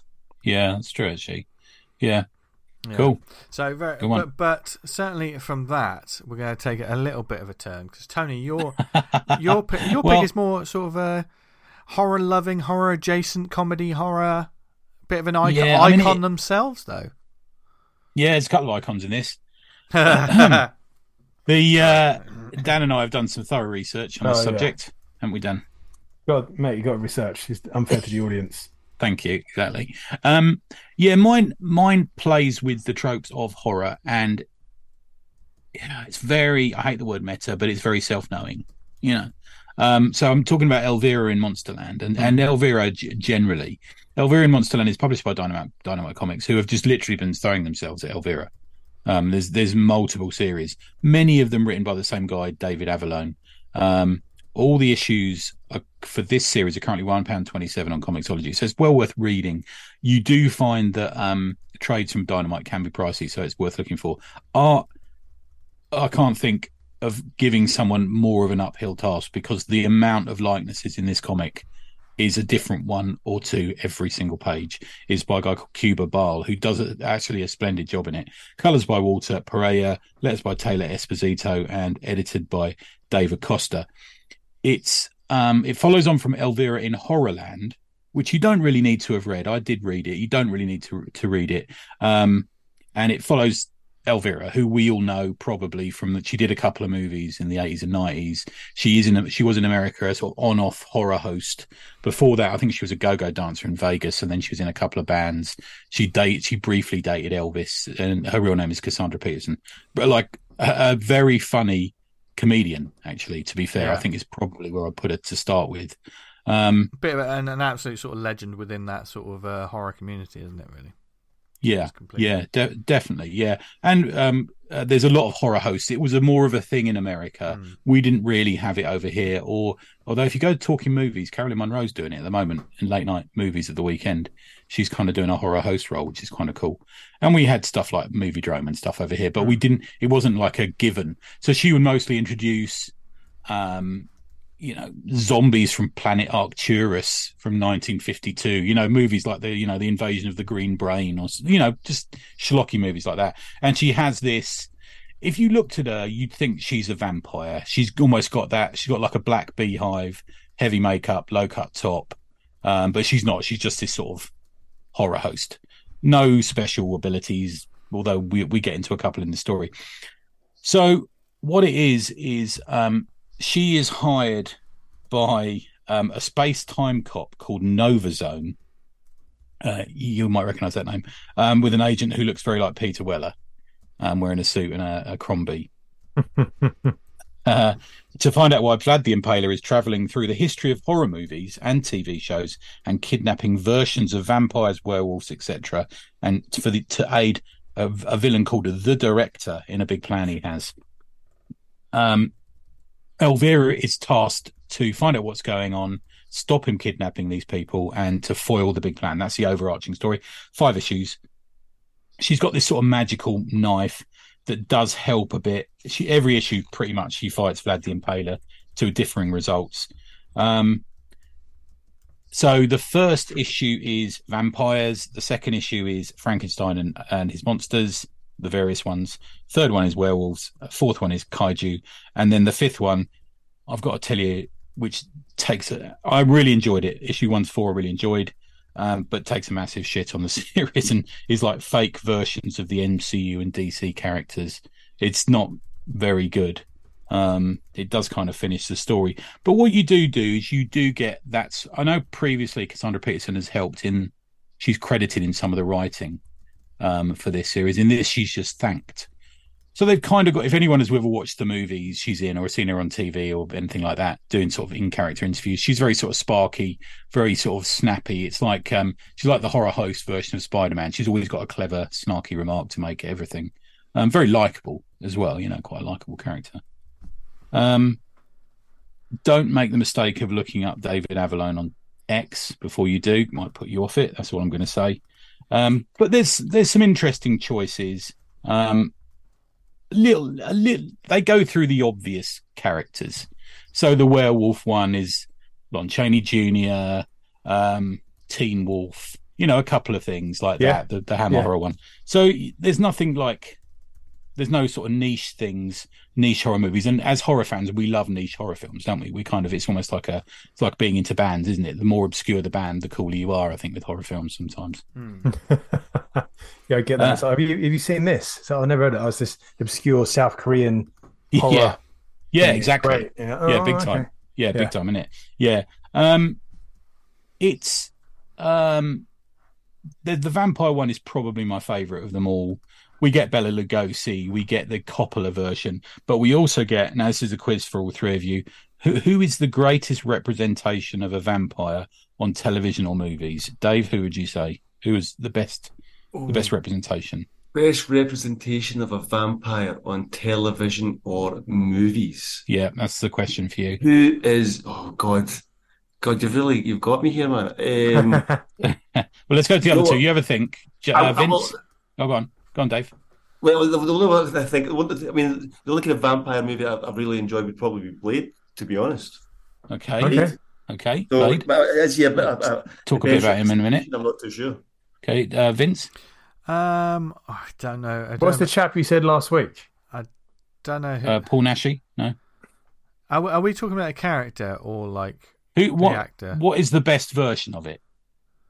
Of Oh. a vampire on television, or I know you're probably going to Oh. say Twilight. Try not to. Uh, I'd probably say uh, like Christopher Lee in Hammer horror films. Really Okay. love Vince? that representation. God in TV? And movies. Or Could be either. TV Oh, TV and movie. Well, well, from I mean, my favourite is um, certainly Christopher Lee and the Hammer horror, but I reckon for this, ooh, Bela, uh, is it Bela Lugosi? Have we already said- He is in it. Bela Lugosi. It's not Bela Lugosi. But That's a good guess. The um, it is clearly. I don't know why you didn't get this. The Count Count from, From Sesame, Sesame Street. Street, He yeah. turns Oh, up. Of God. course. He yeah. he turns up and um, he sort of, Of he gets friendly with her. Fortunately, she saved him, so he doesn't have to join the evil army um, of them. Um, he he then she she her and Vlad then Vlad plays basketball against Teen Wolf. Um, then they have an argument over what's a wolf man, what's a man wolf, and what's a werewolf. They're all different. Um, is that right, Vince? Hey, You know that? Hey, wolf's gonna wolf, baby. I'm not gonna. Uh, I'm not gonna uh, label them. Okay. Um, Bowles does absolutely sterling work in this man. When you think, um, I mean, even they even go to the Wolf of Wall Street because they're confused about trying to find wolves, and he get, he tells them fuck off, and she says, "Oh, this is just a bloke who used to do too much cocaine." So it's quite adult in you know its ways. It's got that sort of funny. It's a little. It's often a little too knowing. It's like my my old theory is that the film industry, the only thing they now know about is the film industry. Hmm. You know, Yeah. um, and it's a bit like comics sometimes. All they know about is the film industry, you know. Um, but it's he, the Avalon throws every single movie trope at Baal, and he does really well. I really recommend it for his art style.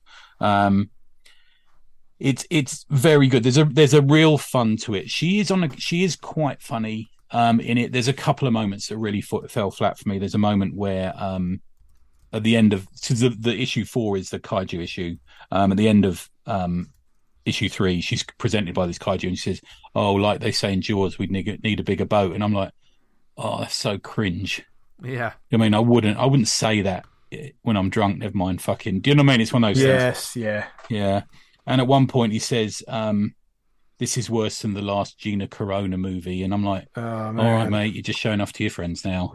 Yeah, you know, it's like that sort of thing. bad. And and she sort of references the writer throughout it, like, why are you doing this to me, Avalon?" and all this sort of thing. And I'm like, oh, It makes you feel like it's the writer speaking, not the character. very much so. Yeah, very much so. It keeps taking you out of it. And in one of the other the other series, she actually bursts through the, the wall into the writer's room where he, he's sitting there at his couch writing, you know. Um so there's a little bit of that, but she, for the most part, it's enjoyable. The first couple of issues are really nice. I really like them. I think she goes through the history of, you know, so suddenly she's in like a black and white world, and she's like, oh, it's black and white now. It must be, must be Bela Lugosi in this one, or something like that, you know. And then she meets, um, she meets the vampire, the um, Gary Oldman from Coppola, and he says, "Oh, I do. I wish I had better hair and things like this." You know, so she almost like takes them a bit out of the movie, and then they have to go back into it. And there's this interesting moment where at one point they say, she says, "And what happens when I go?" And she's and the characters say, "Well, the, we just keep repeating the same thing over and over." And you think that's interesting. Interesting, yeah. Yeah, it's quite an They only live theory. inside that. Yeah. Yeah, yeah. And Elvira's meant to be funny, but she occupies this position in the horror world. I'm not always. I mean, she's a bit like the ambush bug of horror. Yeah, yeah, it's, this that- Yeah, yeah, it's totally sort of Yeah. like parody and satire, sort of like it's it's just a bit of fun within that genre, isn't it? Sort of uh, yeah, yeah, and a little bit like the um the ambush bug. I don't know what it would be like going in as a 20 year old into this. You know, how many 21, 20 year olds do you know have seen a Bela Lugosi movie or something? You know, um, there's not that many. The the the kaiju issue is too specific. yeah, you know, I've seen a lot of Godzilla movies and stuff, and you know, oh, we must be. She's going, oh, we must be in this movie because this is happening, and I'm like, too much, yeah. you know. Um, but there is a mecha, a mecha Elvira that turns up at one point, which is quite cool. um, so they, it's it's a lot of I, it's a lot of satire of these movies. She's drawn really well. Um, she's recognizable throughout. It's not her first foray into comics. If you go back to DC Comics, they she kind of took over a horror book uh, and did um, um, Elvira, uh, like Elvira was like the horror host in that. So she would introduce different stories. There's a great um, Mike Baron story, for example, in one of them and stuff. Um, and that had some cracking covers. They they get this for three. I think it was only like a nine issue run, but Brian Bolland did a cover, Bill Sienkiewicz did a, did a cover, and Dave Stevens did a cover. So I th- I kind of feel like those guys would have done it because they like the character. She she must be. Let's face it. Dave Stevens is all over those sort of characters, isn't he? Bettie Page Mm. stuff he was doing, but Mm. the she must be a fun character to draw. You know, imagine if Yeah. you two guys, if someone came up to you in convention and said, "Can you draw Elvira?" well, You're like, yes. "Yes, Well, well, yes, um, son." Re- recently, sort of like Terry Moore did a wonderful sketch. Oh, I can imagine he'd be brilliant for Mm, that. Yeah, Yeah. got that, got that Yeah. tone perfect as well. For that. And um, being dynamite, there's a raft of uh, variant covers for this, including the obviously, the obligatory photo cover. Mm. I think she had quite a lot of photographs taken in. I mean, she's still alive, Cassandra Peterson. She's great. Pardon me. She, she had a book out a couple of years ago where she came out as gay, and uh, everyone was like super supportive, which was Mm. lovely. yeah, Um, I still blame Eddie for not letting me get backstage and meet her at New York Comic Con last year. But um, yeah, I, I, I liked it on balance. I, I really liked the first couple of issues. It really had somewhere to go. I think by the time it got a bit tired, I almost feel like David Avalon. You can tell when he's a bit pissed off and writing it. It's just the humour sort of drops a bit. Oh, Um, right, okay. yeah, there's bits that are just not as funny in any way. Um, but it was nice. You won't have to play much of a detective to work stuff out as you fall through it. You know, you'll you'll immediately recognize Teen Wolf, stuff like that. It's uh, it's an interesting idea. I'm not sure it needs to be done all the time because I think sometimes it satiring st- something ruins the vibe you get of the actual thing. Mm. You think so? You know, if you saw a satire of, if they did five movies about Freddy Krueger now satirizing him, would it? Yeah, yeah, you kind of. I've, I've kind of had my fill after the first one. It's like I can see, I can see the sh- the shtick here. Yeah. Like, yeah, And if you went back and watched the first movie, would it be quite the same? Yeah, the, I don't know. the comedy sort of loses it a bit, doesn't it? Really, uh, you know, Yeah. when, when you stretch the joke out too much, um, that's that's why I always like used to work with like the big oversized sort of annuals or one shots where someone's almost like going through different genres and just having jokes. Uh, you know, it, it, it it's it's definitely you need, you need to get the tone right because you're not looking down. You because Elvira was never, you know, she, she always joked about these things, but she also loved the movies. Hmm. Yeah. So, Yeah. and sometimes if you don't write that, are you just dismissive of the genre? As soon as that, as soon as people recognise that, you're dead in the water. You're absolutely dead Yeah. in the water. So it's, it's Yeah. a, I think, it's a tricky thing. yeah. Yeah. Be careful about it too much. yeah, Yeah. Yeah. If you read this and then you went back and watched Bela Lugosi, I'm not sure if it would be the same. Fair enough. Um, Yeah. But yeah, it was it was fairly fun. Dynamite, uh, I, I say this every year. Dynamite are doing some good stuff. They really are. I mean, they used to be considered quite throwaway. You know, they they do a lot of pulp stuff that wasn't always brilliant. But uh, I read sort of four or five books of theirs every month now, and I'm enjoying it. I think it's all right. Yeah. First Nice. one, Nice. Elvira in Monsterland. There you go. Nice one. Cool, cool. So, Dave, obviously, your sort of pick was a character that was in comics, went to movies, and then came back to comics again. I say went to movies; they never stopped being in comics. That was a Was it a TV series as well? Am I confusing Yeah. that with the They did have a they did have a TV series after the film. Right. Yeah, okay. I don't think I've seen the TV series. You know, th- this is a, a topic I'm not really too knowledgeable uh, knowledgeable about. So I was a wee bit kind of like, what, what should I talk about here? Should we talk about um, the character we're, we're, we're possibly talking about, or should we talk about the other TV show that I was thinking about talking about? Based, um, you know, walk, The Walking Dead, for example. Hmm. Right. So Yeah. that's probably the, the, what I've read most comics about, and also watched the most TV. Yeah, Okay. it's an interesting Zombie, that. zombie Yeah. Walking Dead. So that's probably a better thing to talk about. So Well, I think there's a theme between them both is how different the comic is from the TV series stroke movie. Because Blade, for example, when it started out, was very much a blaxploitation character for me. Um, looked very different. Um, he had sort of wooden knives and he had like these sort of sunglasses and stuff. But The Walking Dead, in the most part, kept much more to the story, I think, than Blade ever did. Yeah, I think season one of The Walking Dead. I mean, specifically, I would talk about season one of The Walking Dead. That was a scary, scary TV show, and that's Mm. I, I seen that before I actually read the comics.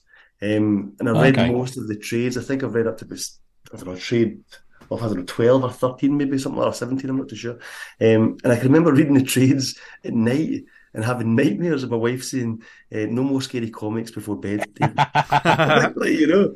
And so, uh, so, I, I, so I think um, I, I, I did, did the TV show. I think the TV show did veer off a little bit from the comics at, um, at, times. I'm not 100 percent sure.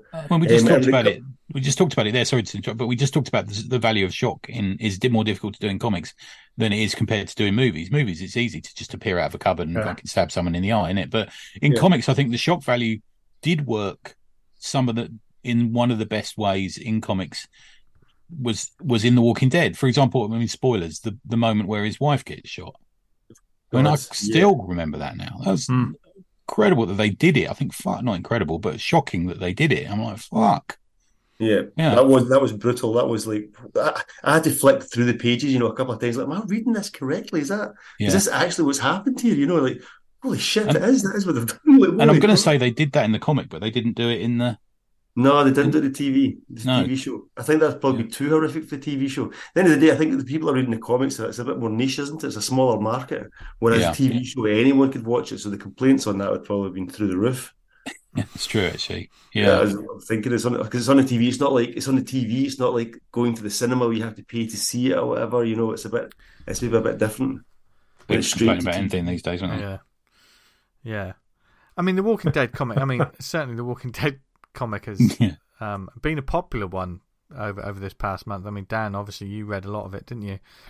Yeah, I did that thing we read through and kind of got through. I still say season one of the Walking Dead TV series is probably one of the first best seasons of a TV show ever. Yeah. Oh, okay. It's it was only six episodes. Is that correct? yeah. There's Yeah. only like Yeah, yeah. half an hour each. Uh-huh, and they 40 were just they're short, really sharp, and just yeah, just like Yeah. whoa, what's going on here? I mean, like aye, that, that was the reason I started reading the comics. And to be fair, the comics held up better than the TV show did. Yeah. You know, Yeah. once I went back and, and read it, but the first the first six episodes of that of that season or, or the first season is absolutely phenomenal. I think. I think the thing with The Walking Dead as well is it has it has sort of facets that are in common with a soap and not in common with a comic because The Walking Dead, you can change almost all the cast in The Mm. Walking Dead. I mean, element, but you know, evidenced by the fact that Clementine Book Two, which is the spin-off series by Tilly Walden, has just come out now and is very popular. You know, you can change every single character in that comic and it still keeps going because the the star is the theme of it. I suppose. Yes, yeah, the the setting. So you can like, what's how they get on with the zombie apocalypse in England or Yeah. Australia or this different part of the US, and we're a different cast of characters.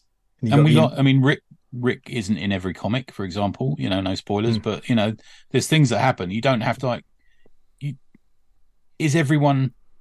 Can any? Can everyone be killed in the comic, and can everyone be killed in the TV series? Mm.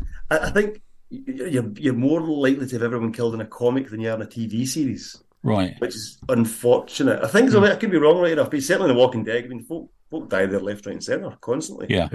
Um, and to be fair, they did try and do that in the TV series as well. There was a few short, short moments with some characters dying. yeah, I mean, Yeah. I mean, I one think one of, one of the big differences in it is obviously uh, there's a lot more money in the TV show. Uh, Yeah. d- Yeah. Dare I say? I mean, Walking Dead as a comics phenomenon that was gangbusters anyway, but certainly when a TV show there, there are people watching TV show that don't care about the t- the the comic book it came from, but if they learn that their favorite character isn't going to be in it anymore, they might not wear, watch the show anymore.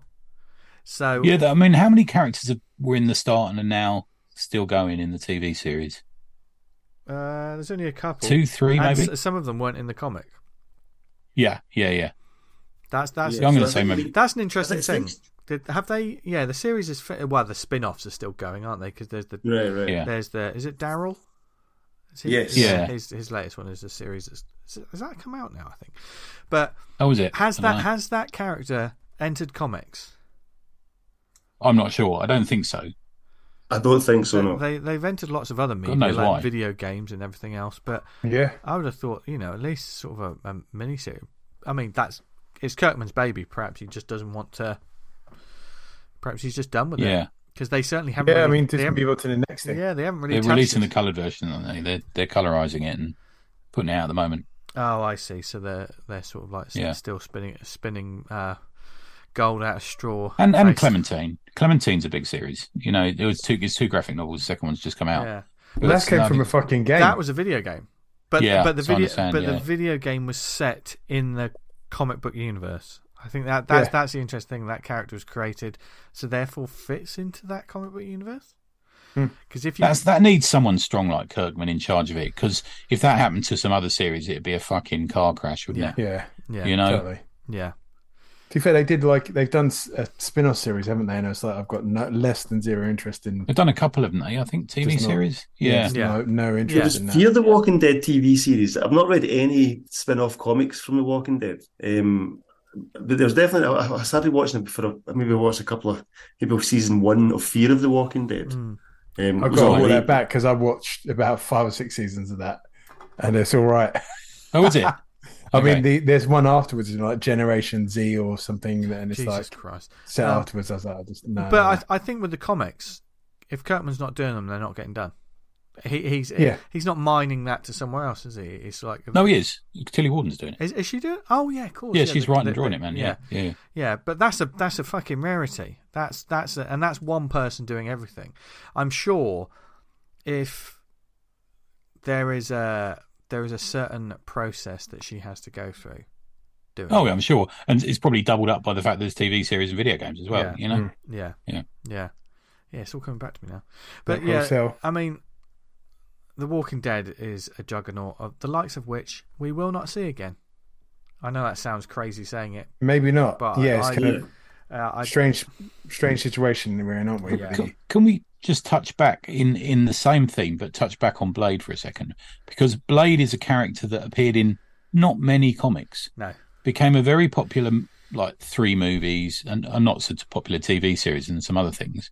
Um, and then went back into comics and has never really got a foothold again. Mm. Even He's a when they, better movie character than he is a comic character. it's interesting that, isn't it? Or the what the character that is in the movies isn't really the original character, but it's been developed. And then when they've tried transferring that developed character back into comics, it's not. I mean, it might just be because of general sales at the moment, Yeah. but they've tried a. Um, That- you read it, didn't you? About his daughter, Dan? Did you read that one? Yeah, I read it. Uh, kind of, I was expecting it to be absolutely appalling, and it was just bad. Right. Okay. Yeah. yeah. yeah. But- I mean, they've they they had him in the Avengers recently. He was a, a member of the Avengers. God, you know, this sort yeah. of thing. No, it just it's- hasn't it's- taken. Oh, Like I said last week about the Midnight Sun stuff, that should be like a separate mini universe Yeah. of the Marvel universe with Blade in it. when, Yeah, I'm going to say probably that sold quite well. To be fair, the Midnight Sun stuff probably sold all like right. if they did a, if they, Yeah. if they did a Night Stalker series now, and I love the Night Stalker series when in the nineties when uh, it was just like three of them. Hannibal King, there was uh, Blade was one of them, and I've forgotten the the, the Johnny Blaze was one of them. No, no, because there was another guy. They fought Ghost Rider and Johnny Blaze in the first issue. Oh, right. Um, What was the book? Was it something to do with the, what was that book that there was? Rise of the Midnight Sun. Rise of- They did a big crossover. yeah. Yeah, there was a book, wasn't there? What was the name? They tried to bring it back a few years ago. I forget it now.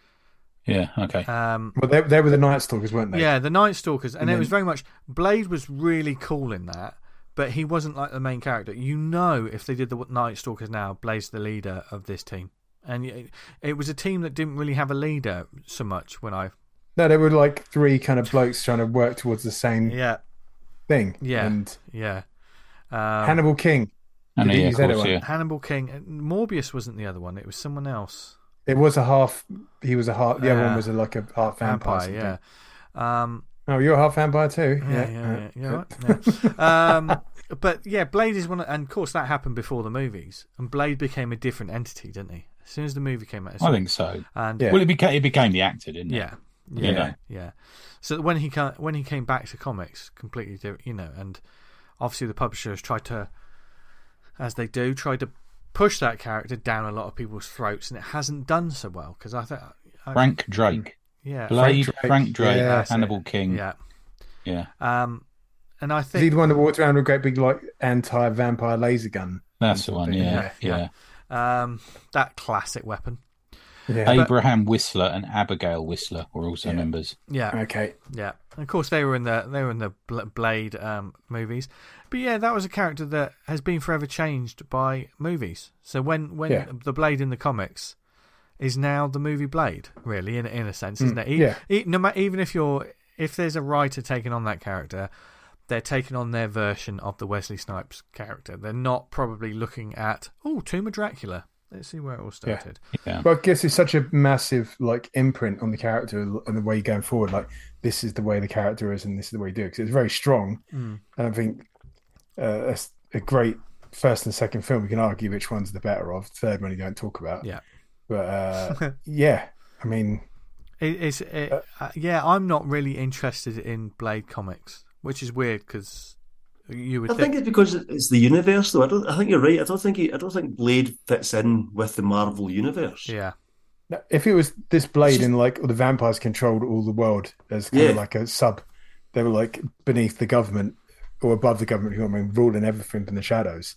And Yeah. Blade's essentially the only one standing against that. That's a fucking great premise. I'd Well, I think the see the Avengers is evidence of that. They got him on the team, so they had a storyline was which was or war with the vampires. Oh, yawn.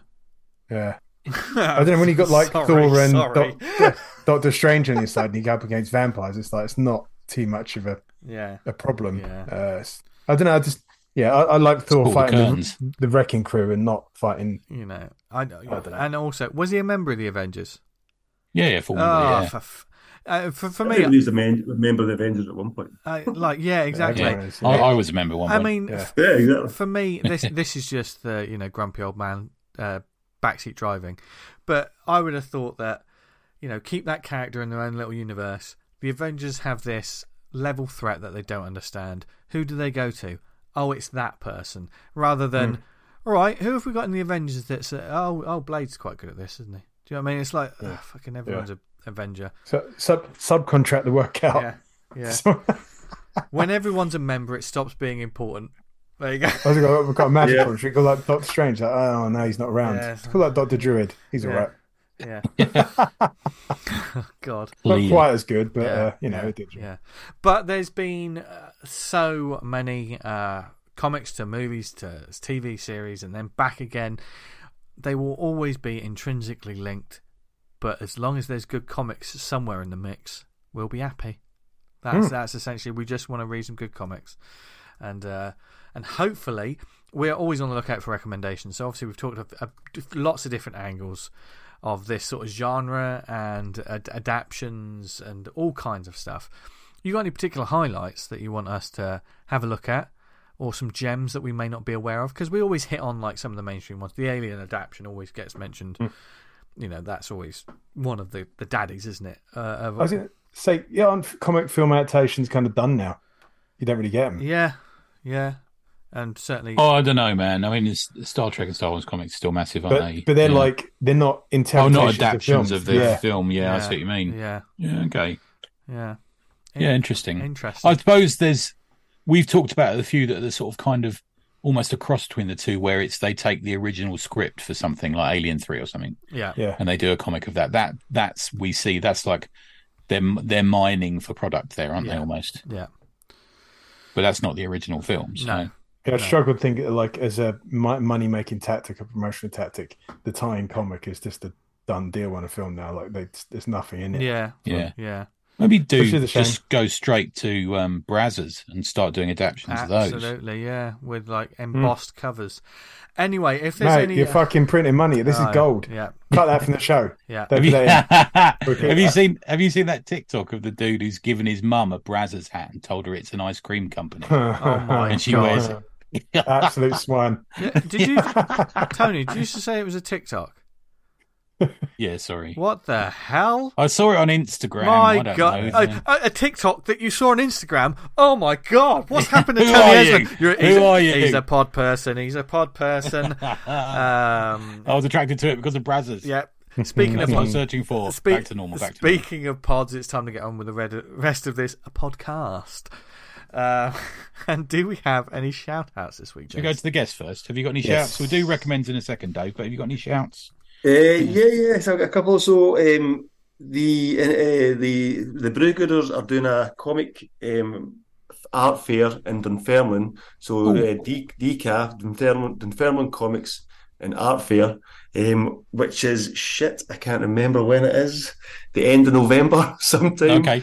for Scottish Comic Book Day. Um, so a wee shout out to that. Um, that'll be quite good. It'll be again, it'll be all comics focused. There's tons of good people going there. I think Johnny Cannon's going to be there. I think Steve Ingram, um, Jim Alexander, um, Colin Maxwell. Oh, there's there's tons of people. Out there. Yeah, I saw that. I thought that looked quite good, man. Yeah, yeah. Where is Yeah. Dunfermline? I don't even know where it is. Is it south of Eh, Glasgow or?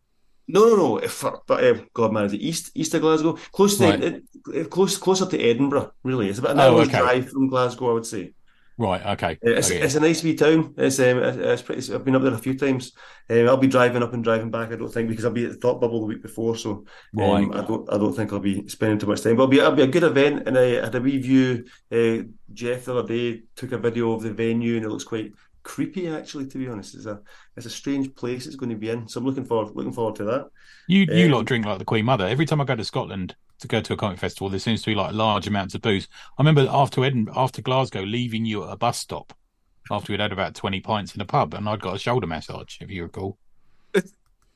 Okay. Yes, I don't remember that. Yeah. Not of you. All right.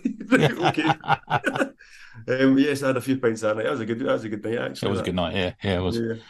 Um, and then I just like to shout uh, shout out the Slack chat. To be honest, Oh, Hey. so you thank you, mate. awesome, awesome people in there. It's a great place to be. Nice and chilled out. Yeah, good conversation going on in the Slack. Loads of good stuff in the pound shop Mm. today. I know you snapped some up, Jo- Dan, didn't you? Yeah, I couldn't, couldn't believe it was sitting there for so long. And I was like, I'll have that. The pound shop is excellent. Sometimes I deliberately don't go on there because I'm like I can't spend any more money this month, Yeah. you know.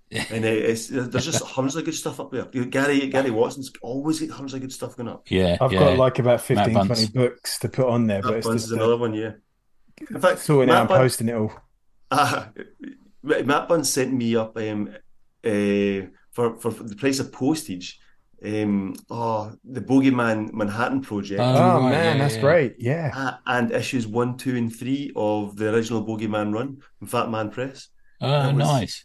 For the price of the postage, I couldn't believe it. It was absolutely brilliant. Yeah, That's- it's good that's stuff. isn't awesome. it? Yeah, Yeah. It, came, like- it came within like the, the very next morning. Oh, I saw you say that. It- It's was already amazing. arrived or something. Yeah, yeah. Oh, Yeah. it was amazing. And I know yeah, you, so- you got a load of Savage Dragon down today, didn't you? I did, yeah. Gonna sort that out. I've got my yeah, gonna sort that out after the show. But are you going to gonna get that in. in the house? You planned? Just gonna bring it in, gangster style. Through front He said she'll never listen to this. Oh, listen to this. I ain't got the door opening sound effect. He- You know what I mean? he- he- He's Yeah, looking over his shoulder. He doesn't is he? still Nothing- looking over his Nothing shoulder. when yeah. talking about comics. Yeah. When talking about comics. Um, okay, all done, Dave. Yeah, sorry, that's me. Yeah, that- yeah just Nice one. So speaking of Matt Bunce, he's very kindly auctioning off um, some original art um, pieces that he's collected to raise money for our DUI Mind fundraiser. Mm. lad.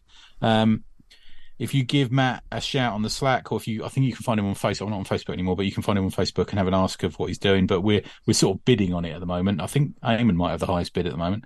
Um, looks like westerns are on the comeback. In fact, I'm about to talk about one. Um, and this, and again, both of them at the moment by industry veterans. And you can go over to Zoop like I have and back Fargo, Hell on Wheels by the mighty Howard Chaykin. Um, looks fucking great. By by our buddies over at Zoop. Um, I actually, I actually am so looking forward to it that I bought a couple of the paperbacks that it's based on from the, um, I think from the seventies and read one this week. Just brilliant stuff, real good stuff. Um, Grave Circumstances is the webtoon from our buddy Neil Johnson and Irene Infanta. Uh, Neil's uh, a really good cartoonist, actually. We always see him on the Drink and Draws. Um, really interesting style. And this is genuinely really funny. So go and have a look at Grave Circumstances on Webtoons. I actually managed to look at Webtoons. I'm a changed personality. Um, you can Pod find the link on the Slack. pod person, Pod person, pod if you need it. uh, another chat to me. I was ch- chatting to Rob Hardigan this morning, and both he and I have gone in on Global Comics, who, our previous guest. Um, Nine ninety nine a month. Got to do The- this and treat the- myself Christmas. The amount on there you would not believe. And me and uh, me and Rob were talking about how this is, you know, potentially a game changer. Um, there's a lot of talk going on about the price of comics at the moment, and um, some of the companies are releasing books a month later on Global Comics, which is quite interesting tactic. Yeah. Um, yeah, totally. And as a subscription, you get. I mean, I could sit here all day and name all the publishers, but Image are on there, Boomer on there, Archaia are on there, Avery Hill are on there. There's loads of people on there. Um, yeah, it's it's well worth it. I think. There you go. They're the mines. Amazing, Dan. I've got a couple. Uh, one uh, former guest on the show, uh, Ross Radke. He uh, looks like he took an injury over Halloween, and a s- small short film plays out over his tweets. So go check him out. That's at R T R A D K E. Uh, that's Ross Radke on Twitter. Go check that out. That's uh, that's a fun little skit. Uh, Tony mentioned it in earlier in the show. The Meg City Book Club episode two three nine RoboCops with uh, Luke Aldred and Conrad Layden. I'll be listening to that probably tomorrow. All Cool. going well. We've got No Brainer one to five, a solo comics anthology bet by our friend Neo. They're already Uh, the fifth it, issue, yeah, smashing it. The fifth issue of the solo anthology from Edison Neo, four pages, three stories, and lots of fun. That's going to be great. Back that, that's smashed it through. Uh, we've got the winner of our Viz. Yay! Hey, Uh, nice the- one. The uh, the question was, what were the qualifications of Fulchester, Fulchester FC's scientist striker? And it was the character's name was Wolfgang von Schnell, and he has a BSc and a PhD, which is the Bachelor's of Science degree, the Doctorate of Philosophy. And after reading, researching it, uh, it was named after an actual Wolfgang Schnell, who was a German professor of applied genetics and plant breeding. And if you Oh, listen wow. to the show, that was also the uh, what one of our guests, one of the creators of this. Oh, of course it was. well. Yeah, yeah, Yeah. He was talking about that, wasn't he? From that, that video we'd watched him. Yeah, Yeah. yeah. Are you, are you going to email the, the winners? Are you? Yeah, Yeah. We've, I've got a guy named Andrew emailed in, got his uh, answer there, and we're going to sort that out. Get the one of the annuals out to you. Nice. Real work. Nice work, man. Good. Uh, you know, we was running a Halloween contest. Yes. We Yeah. picked the winner on that. There was a lot of back and forth, uh, and a script called Sleep Paralysis. by Yeah, this is a good one, man. I Blacklock. like this. Yeah. yeah, yeah. There was a there was about three we had in contention. There was like these are really good, really good, and uh, Mickey's got picked picked out, and that brings us around to uh, the the shameless self promo.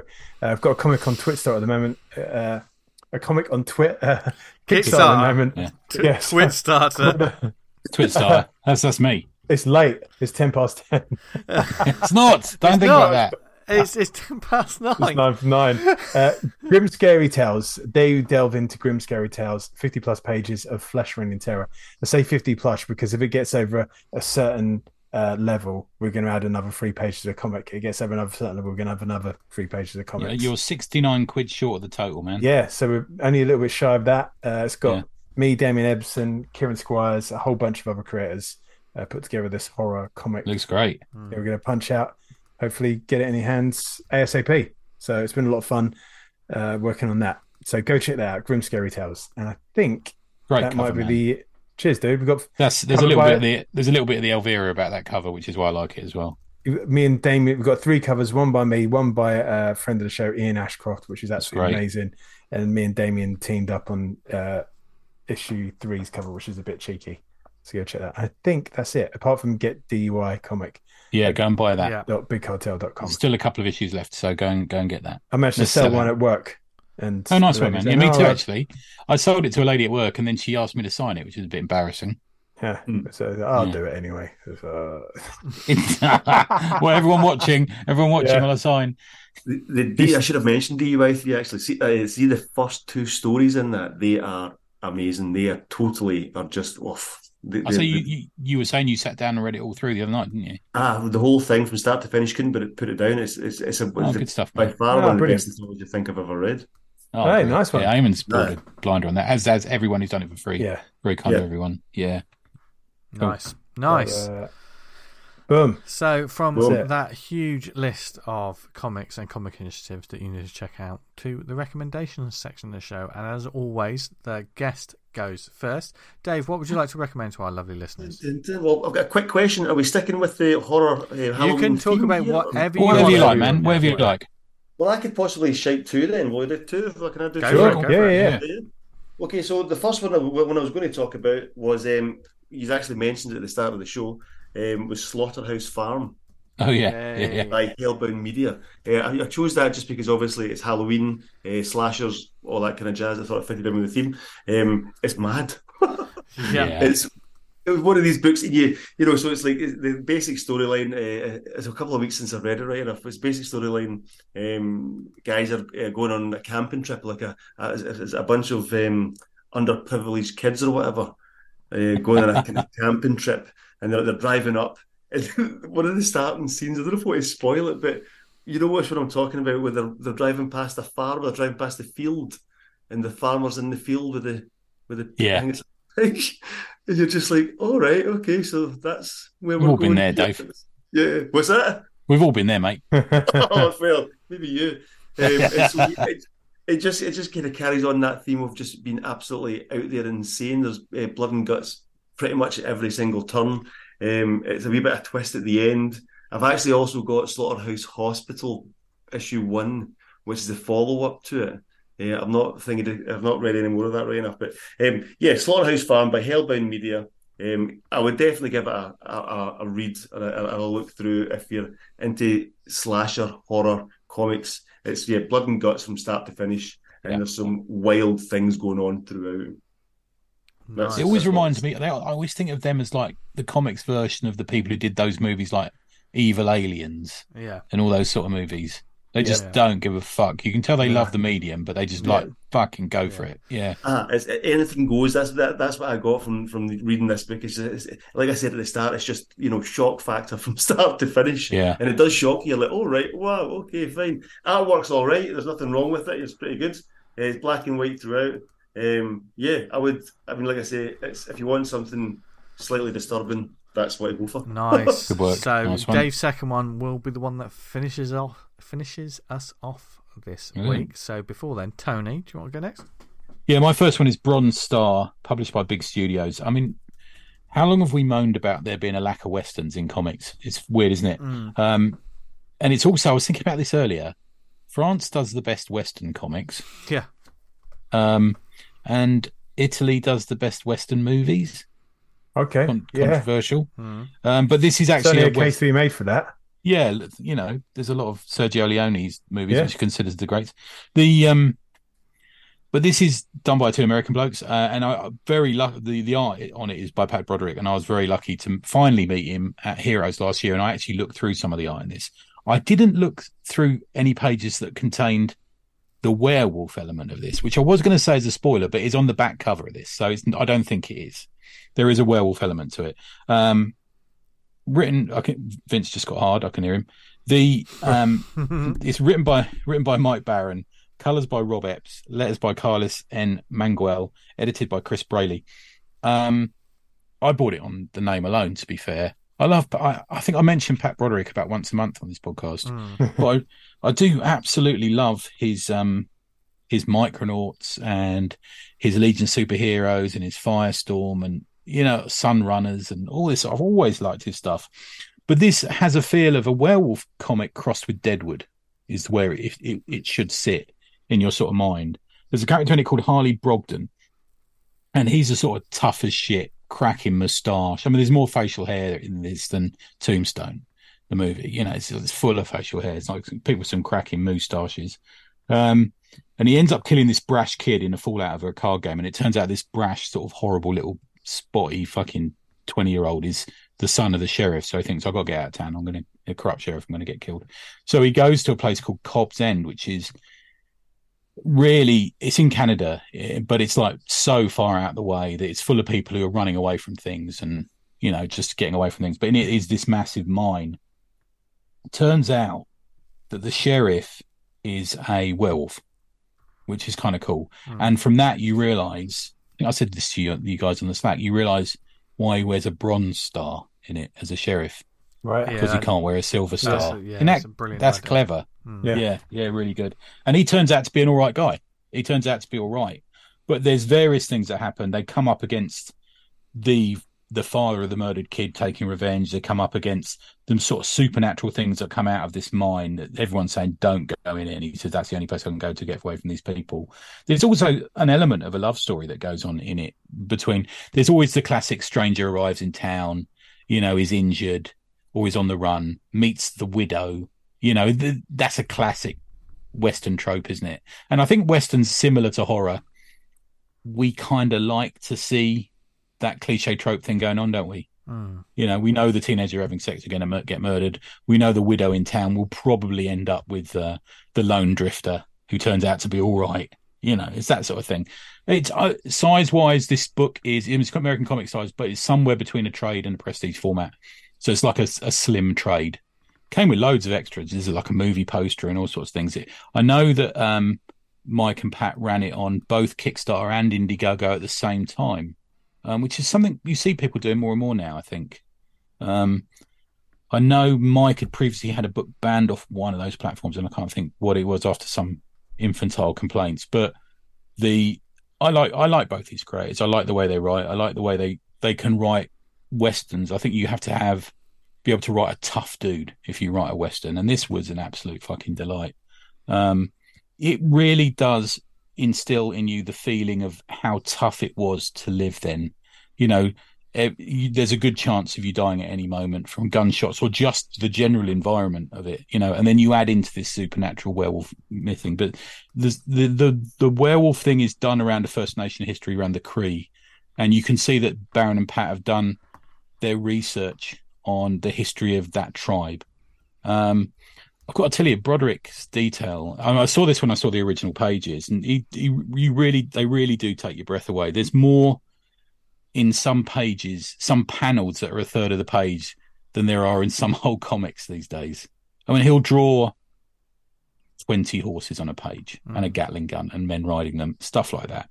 Um, it just gorgeous. There's some, um, there's to say, there's all the classic weaponry. There's shotguns, six shooters, rifles, and then there's this sort of Gatling gun that is kind of the big piece, the big action piece takes part in that. Um, loads of violence, loads of blood.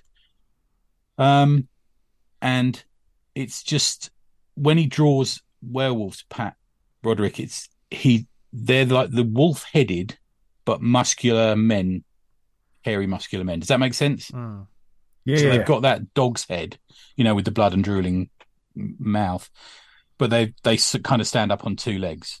They're, they're almost a cross between the on four legs, you know, werewolf, whether it's going to be, and that sort of the the wolf man kind of thing going on, which I kind of liked that thing. Um, there's a redemption arc to it. Um, there's a rev- there's certainly a revenge arc, which you'll see is something to do with the um, a couple of the characters in it. Um, but yeah, and there's a load of pin-ups in the back, including one by Kelly Jones. I love Kelly Jones's work. I think he's great. Um, yeah, so I think Kelly Jones is kickstarting another vampire book with Matt Wagner at the moment, which does. I think no, not kickstarting. They're on Zoop together with it, and it looks fucking marvelous. So yeah, if you can find it, I got it on the Kickstarter. I dare say it will be on websites. I'm guessing it will probably be on stuff like Comixology and maybe Global Comics at some point. But Bronze Star from Big Studios, absolute fucking ten out of ten for me. Loved it. Yeah, it's my first one, guys. Nice one. Uh, Dan, what's yours? Uh, I foolishly was like, "Oh, this comic looks great," and Tony was like, "Well, they it was sent in to us a number of weeks ago," and uh, Tony talked about it, and I'm I must have, as always on this show, I kind of forget what Nobody we did. listens to me. You forget what we said like five minutes ago, or like, did we have that person on the show? Yeah, yeah, we did. Like, oh, can't remember. it's uh, Universal Monsters Dracula by uh, James Tynion and, buzz around this, and there, it's lovely Yeah. to see. Yeah, man, Martin Simmonds' work on this, fucking hell, it's Yeah. so good. It's that kind of creepiness you get. Dracula doesn't appear too much in the first issue, but Renfield absolutely like Lord. It's Mm. it's really well done. I, re- I really enjoyed. excuse me, really enjoyed the whole book and the kind of the build up with. uh it, it's kind of the, the Dracula story starts when we're already in London and uh, the boat, the ship, which Dementor is it? Uh, I'm not sure. that carries him is, is Yeah. crashed and I can't claim to know anything about The- Dracula yeah, after yeah, last yeah, week's yeah, episode. yeah. the absolute Demeter. idiot. Yeah, the- the Demeter. Demeter, that's it. Mm. and uh, Dracula's just in London, and it's basically setting the stage for when it's all about to kick off, and it serves as Renfield being the kind of getting the reader up to speed on where the story's starting, where it's beginning. Uh, I, I really enjoyed it. It was kind of just the tonic after last week's show. Uh, Oh, of course, yeah. Yeah, it'd be a Yeah. good one to read after. I must reread Yeah. that. Yeah, yeah. I like the uh, way he does Renfield's eyes, and the use of red is really beautiful in this comic. Yes, God, yeah. significance to it on every panel that he, it's in. You know, there's kind of like the, the spattering and spurt of blood. It's kind of it's the color red really hangs heavy, and there's a real kind of symbolism uh, throughout.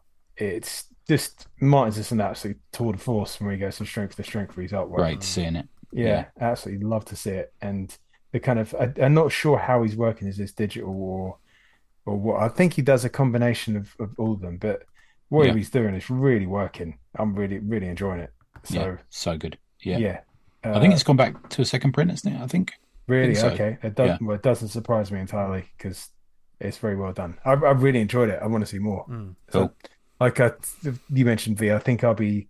We actually, my wife's got a copy of uh, Dracula somewhere. She said takes notes from it, and uh, I'll be I'll be digging that out and reading that once. I've Yeah. got through all the books. I've got lined Checks up. the door. Be very Wasn't interesting. Yeah, very interesting read that well. Right, my uh, Nice one. my issue one this week, uh, of which um, I have picked up some issue twos based on uh, comics that I read before. For instance, issue two of Rumpus Room is great. And Oh, continues the is it out? Yeah, I've got a couple of weeks to wait. That's going to be on Global Comics, so I'm Yeah. going to read it on there. yeah. Nice. Um, it's it's more of a character based. It's more of a development of the story. Okay, Yeah. cool. So very good. But my um, issue one is from Dark Horse Comics, Rich, uh, written by Rich Douek, illustrated by Alex Cormack, and lettered by Hassan Otsmane-Elhaou. Uh, apologies if I got any of those names wrong. But this is a high octane action horror story called Drive Like Hell. And uh, immediately the name, you know, I, I love a name like that. But the synopsis is Bobby Ray had it made. One last big job, then it was Splitsville. Set for life with his girl by his side, then everything went wrong, and poor Dahlia took a bullet to the brain as they made their escape. The thing is, dear Dahlia didn't stay dead. Now Bobby's found himself plunged into a battle of otherworldly proportions, and if he wants to get out of Dodge with his skin intact, he's going to have to drive like hell. That, for me, is just the right kind of synopsis that is just sort of like it doesn't really tell you too much of what's going on, but it's it, you know it's it's a car chase comic this one, but with a cool sort of supernatural twist. We all like the idea of like the getaway driver, um, car chases, being chased by a million uh, police cars, etc. Down long stretches of American roads. Add to that a little bit of a demonic presence and a car itself, which is um, very hellish. It's like hell on wheels. Um, you got you got a really sort of adrenaline fueled sort of thrill ride. This actually gave me everything I, I want. I was thinking the title's one hell of a title. Um, you got to back that up. This is please don't be one of those comics that's a lot of people talking and the car rarely moves and it feels like it's very slowly going anywhere. Fuck that. This comic gets fucking straight into it. Well, what company put this out, mate? This is Sorry, missed this that. is Dark Horse. Dark Horse. oh, Yeah, of course. Yeah, yeah, sorry. yeah, Yeah, yeah. yeah. Um, and it starts off with a, a, scene of a jazz player, jazz trumpet player, playing to like a very empty club. And uh, when he's about to put the, his trumpet away, there's a gang there who, who really want the trumpet. this is really a way, weird way to put it. But it's clearly we're dealing with angels and demons here. And uh, the car that this gang have, when you look at it on one of the panels, brilliant artwork by uh, Cormack, is it almost looks like a Ghost Rider car at some point. There's like flames coming from its headlights. Um, then you cut forward to a to the car chase happening, and Bobby Ray just being chased by a million different police cars. I mean, there there is like three or four pages. Like having to draw vehicles is bad enough anyway. Having to draw vehicles going at speed and there's loads of them on on the road. Fair play to him. And and to Yeah, that's and- not easy. It's like horses, isn't it? yeah, It's the same. and we're talking Blues Brothers kind of car chase. This is this is what's happening here, going at like hundred miles an hour, and there's crashes and everything, and all the while, um, Bobby has a corpse sat next to him, and then all of a sudden the corpse starts speaking to him, and he's like, "What the hell's going on?" And we find out that Bobby stole that. You know, he needed a car for the getaway. They're planning this bank robbery, and he needed a car and he was outside this place and he was like that is a cool muscle car that one. And unfortunately which car do you think he stole? The demonic car that immediately is like super fast. So already you've got this badass you've got a badass looking muscle car that he's stolen and he just thinks is great. Not only do you have the bank job gone wrong but you've got hell coming after you at the same time. So i'm I, I, by when this issue ended I was like, fucking bring on the next one. They don't mess about. You know, they give you enough story. You you immediately sets up the villains, sets up the sort of uh, stakes. Even because it's a comic book as well, it takes it to another level. You see like demons morphing cars into what looks like things out of Mad Max. Like there's like like monster trucks chasing after him, and the roads being torn up and hellfire. But it's still got that Joe Bruckheimer sort of let's put our pedal to the metal and go for it. The only the only thing I'd say about this issue, which is something I said to the uh, chaps on the WhatsApp, because we love going backwards and forwards with uh, with the books that we got. The the cover for issue one, although the the scenario there is is decent enough. You got a you got a red card jumping over a group of sort of smashed up police cars. It does it lacks a bit of punch to me. That, vi- that real visceral adrenaline bit, uh, adrenaline that you need with some covers. The cover for issue two is by far the superior cover because you've got this muscle car smashing through one of those sort of neon Jesus saves kind of signs. Um, and that's partly because in issue two, he's uh, there, there's a reverend that apparently is going to come into the issue, so it all ties in. But that for me is such such a much more striking visual for issue two than it was issue one. That that's a minor quibble because get past get past the cover and you'll find an, a a brilliant action crime horror comic that I um I'm going to be going back for issue two. So um, well done to all of the creative team and to Dark Dark Horse are very quietly putting out some great series, man. I'll have to check this one out. Sounds great. It is, Mm. it is really Pretty good, cool. actually. yeah, re- it's a really fun, and it it doesn't overstay its welcome, and that's it. And I, I think issue one is decent. I think you get your money's worth with the price. It's not it's not completely overpriced. I don't think. Um, so, Drive Like Hell from Dark Horse. That is mine. Tony, what's your second? Uh, my second one is it's actually not out yet, but I got to see a preview copy because it's by one of our buddies. It's Prawn, the Jumbo sh- Shrimp issue Hey. one. Prawn in sixty seconds. Um, the uh, one of the best things about my trip a couple of months ago to Baltimore um, was the opportunity to hang out with um, Cliff and Strotty. And um, Cliff's done a poster for this as well. He's done um, like a fake movie poster for it, which I got a copy of as well. Okay. Just fucking lovely. Um, so I thought it was time to give it a recommendation because I was speaking to Strotty this morning on the WhatsApp, and he was saying he's looking towards the end of the year to get this out. So sort of uh, whet your appetite for it soon. So it's US comic sized, full color. Um, apart from Doc Albino, who's kind of the super villain in this, who's done all in white, apart from he's got these sort of circular red shades.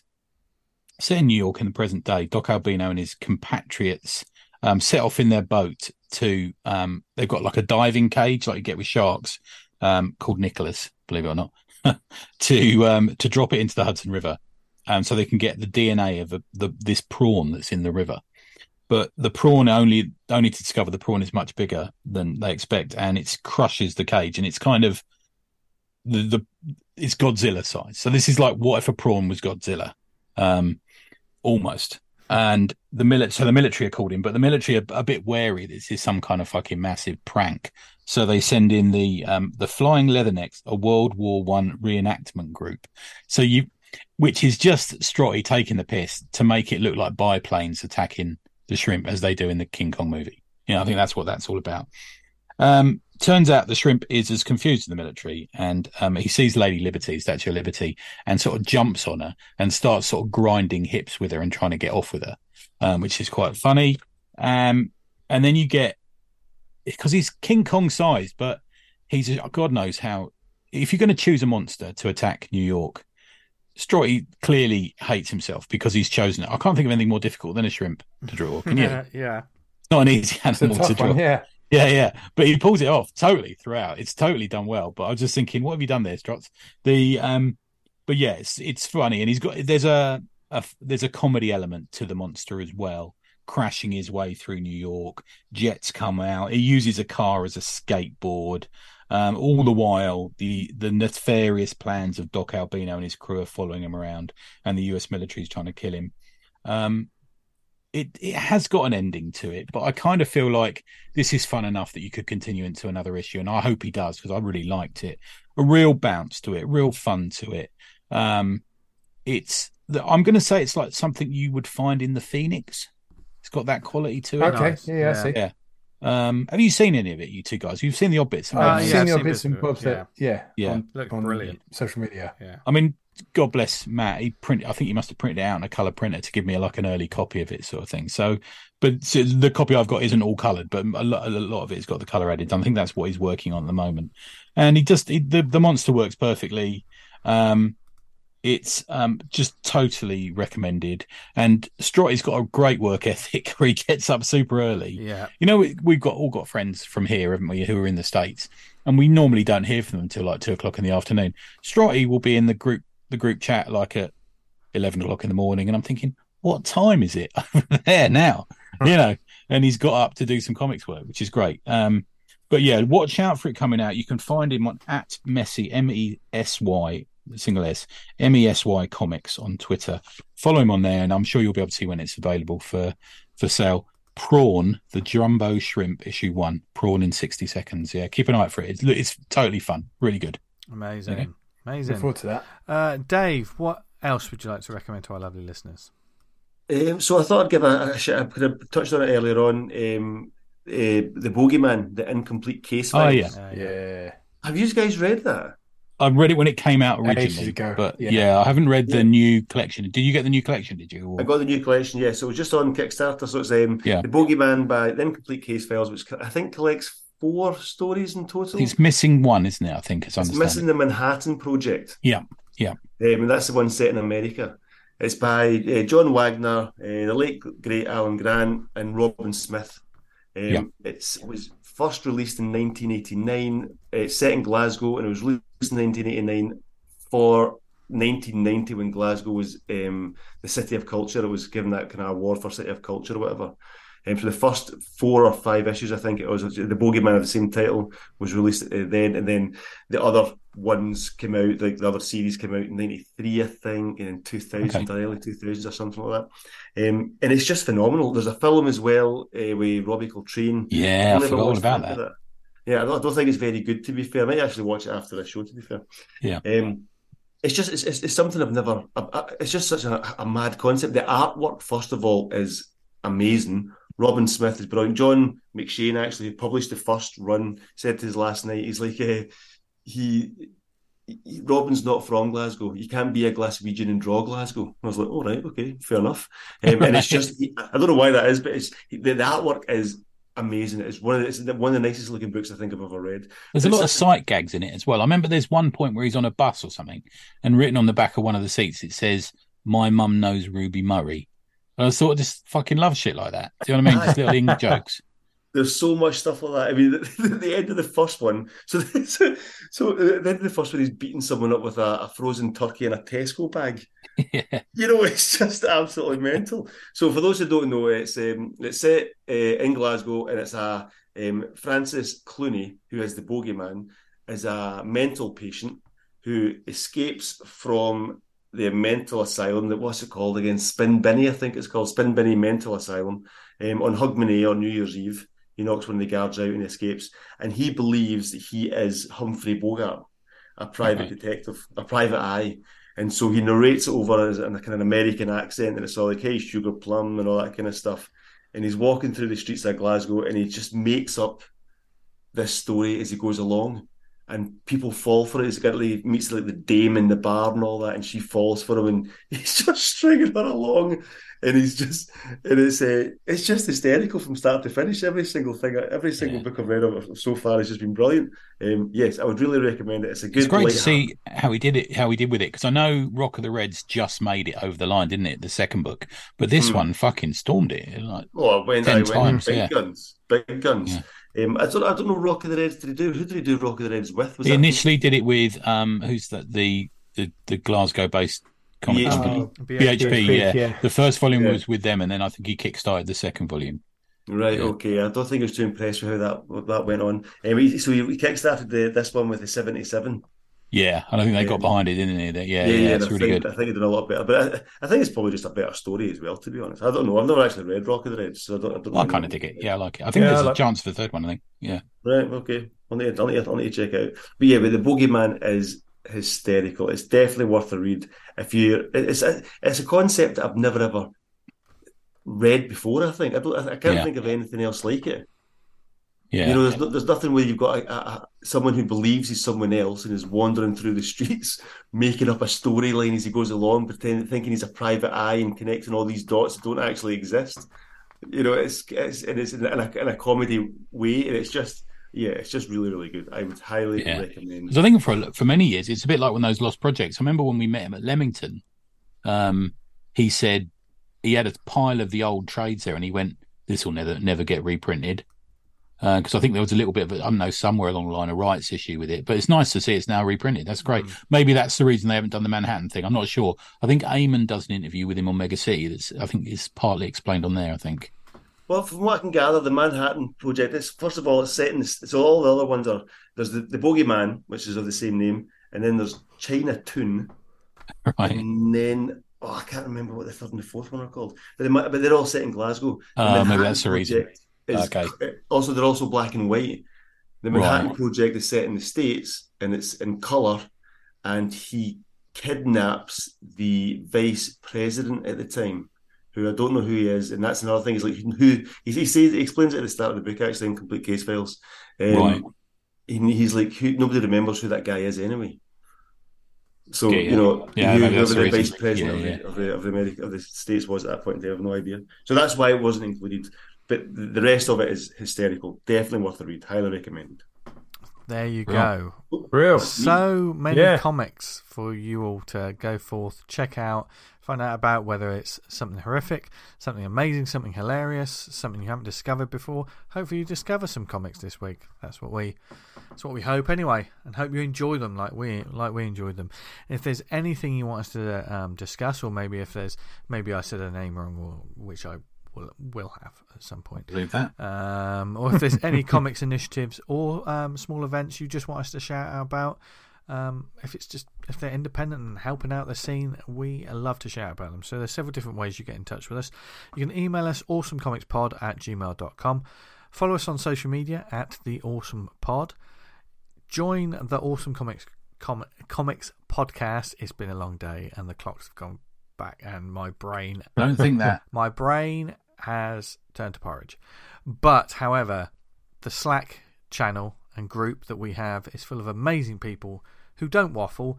They're just very welcoming and they want to talk about comics That's not true. and and art. yeah, but there's a, there's a specific group for waffling and ranting. Yeah, there is Um, actually, and yeah, there's yeah. different channels Quite active art, today. art, sales. j- just continue the podcast discussion there as well. It's always great to see. I pop in just to have a bit of a read because it's a wonderful community of people, and you are welcome. If you're listening to this show and you like comics and you just want to talk about them, with a very welcoming bunch, you won't find a better place than there. And uh, and we can say that because we don't really have too much to do with it. It's the community that makes itself. And thank you for listening to this episode, whether it is on uh, the website awesomecomics.podbean.com. If you listen to us on Apple Podcasts, leave a nice review. Just let us know. Let us know what you think of the show. Helps get the word out about about everything that we talk about on a weekly basis and out to a new audience, algorithms and all that. I don't know. It's witchcraft. I don't really understand it. Um, I can barely get out of bed every day, so trying to figure out algorithms is a completely different kettle of fish for me. But if you listen to us on any other networks like Spotify, Saucy. Amazon, Stitcher, Podnose, Podknife, what other networks are we on, Tony? We're on uh, Pod. Have you heard of Magpie, the vegan pie shop? Yes, I fucking have. Please stop talking about it all the fucking time. I mean, it's quite a long URL, but if Yeah, you it's found us on on that that one. network, uh, then thank you for listening. That's the first time I've heard of that. You haven't seen that on First time I've heard YouTube or telly. No, I'm going to Google it a minute. Have you heard of v- the Magpie, the vegan pie shop? Ah, no, fuck off. is is that is that the the voice that they? That is Yes. exactly the best impression you'll ever hear of that voice. Wow, amazing! He's an impersonator as well. He's, you're so talented, Tony. Mm, The Mike Yarwood of the ACP. Oh ACP. my god! he couldn't. Do you remember Mike Yarwood? He'd just go, "Ah, now I'm the prime minister," and he put a pipe in his mouth. I'm the prime minister. Yeah. Same voice for Oh, everyone. God. Yeah. God, yeah. But when you became Green Arrow, you were a completely different person, Tony. Anyway. they never. They promised to come back to us for another one, didn't they? Do you remember? We haven't heard yet. Yeah, yeah. I wonder why that is. I'm down for that, man. yeah, I was meant to be an inscrutable person. yeah. You remember? Cannot screw him. Pardon? What? It's inscrutable. yeah, well. Yeah, it's a good point. Sa- sa- Saying that, mm. where can people find us online, etc.? Tony, Neveronanything.com. yes, Dan, Uh, you can find me. You can read Vanguard at vanguardcomic.com and don't forget to check out Grim Scary Tales on Kickstarter now. Do it. I've done I've got to enunciate my words because That's- I'm fucking everything up. Yep. Yep. Do it. We have, and you should too. You can find me on social media at Jester Diablo and the wonderful Dave Cranna. Thank you for joining us. Yes. my Cheers, friend. Dave. It's been awesome. Thanks, man. man. Pardon the pun. it's been awesome. But where can people find you and your comics? Um, probably best to go to Instagram. So Glass City Comics at Instagram, and you can get links to my shop and all that, and my Substack and stuff, all on my bio. So yeah, Enjoying your Substack, comics man. It's one of my, my favourite ones. Oh, yeah, you always you. write some interesting stuff on there. Yeah. Nice. Yeah, yeah. I just like to write stuff. That's basically why I do it. Nice. Yeah, Nice. good. Nice. And we like to make this show because we like talking about comics and we hope you enjoyed it. Wherever Mm. you are in the world, have a brilliant Halloween. Uh, stay safe out there, wherever you are. Um, don't take candy from strangers. Um, but do indeed read some great horror comics and spooky comics. Enjoy the spook the final for the spooky season before everyone decides that Halloween isn't cool anymore. Uh, side note, it's always cool. And we eventually start talking about Christmas.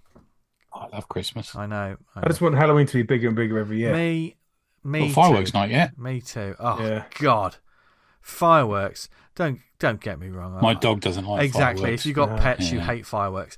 But we love you, lovely people. I'm still on my quest. Why? Why were we? Why was Guy Fawkes ever considered a villain?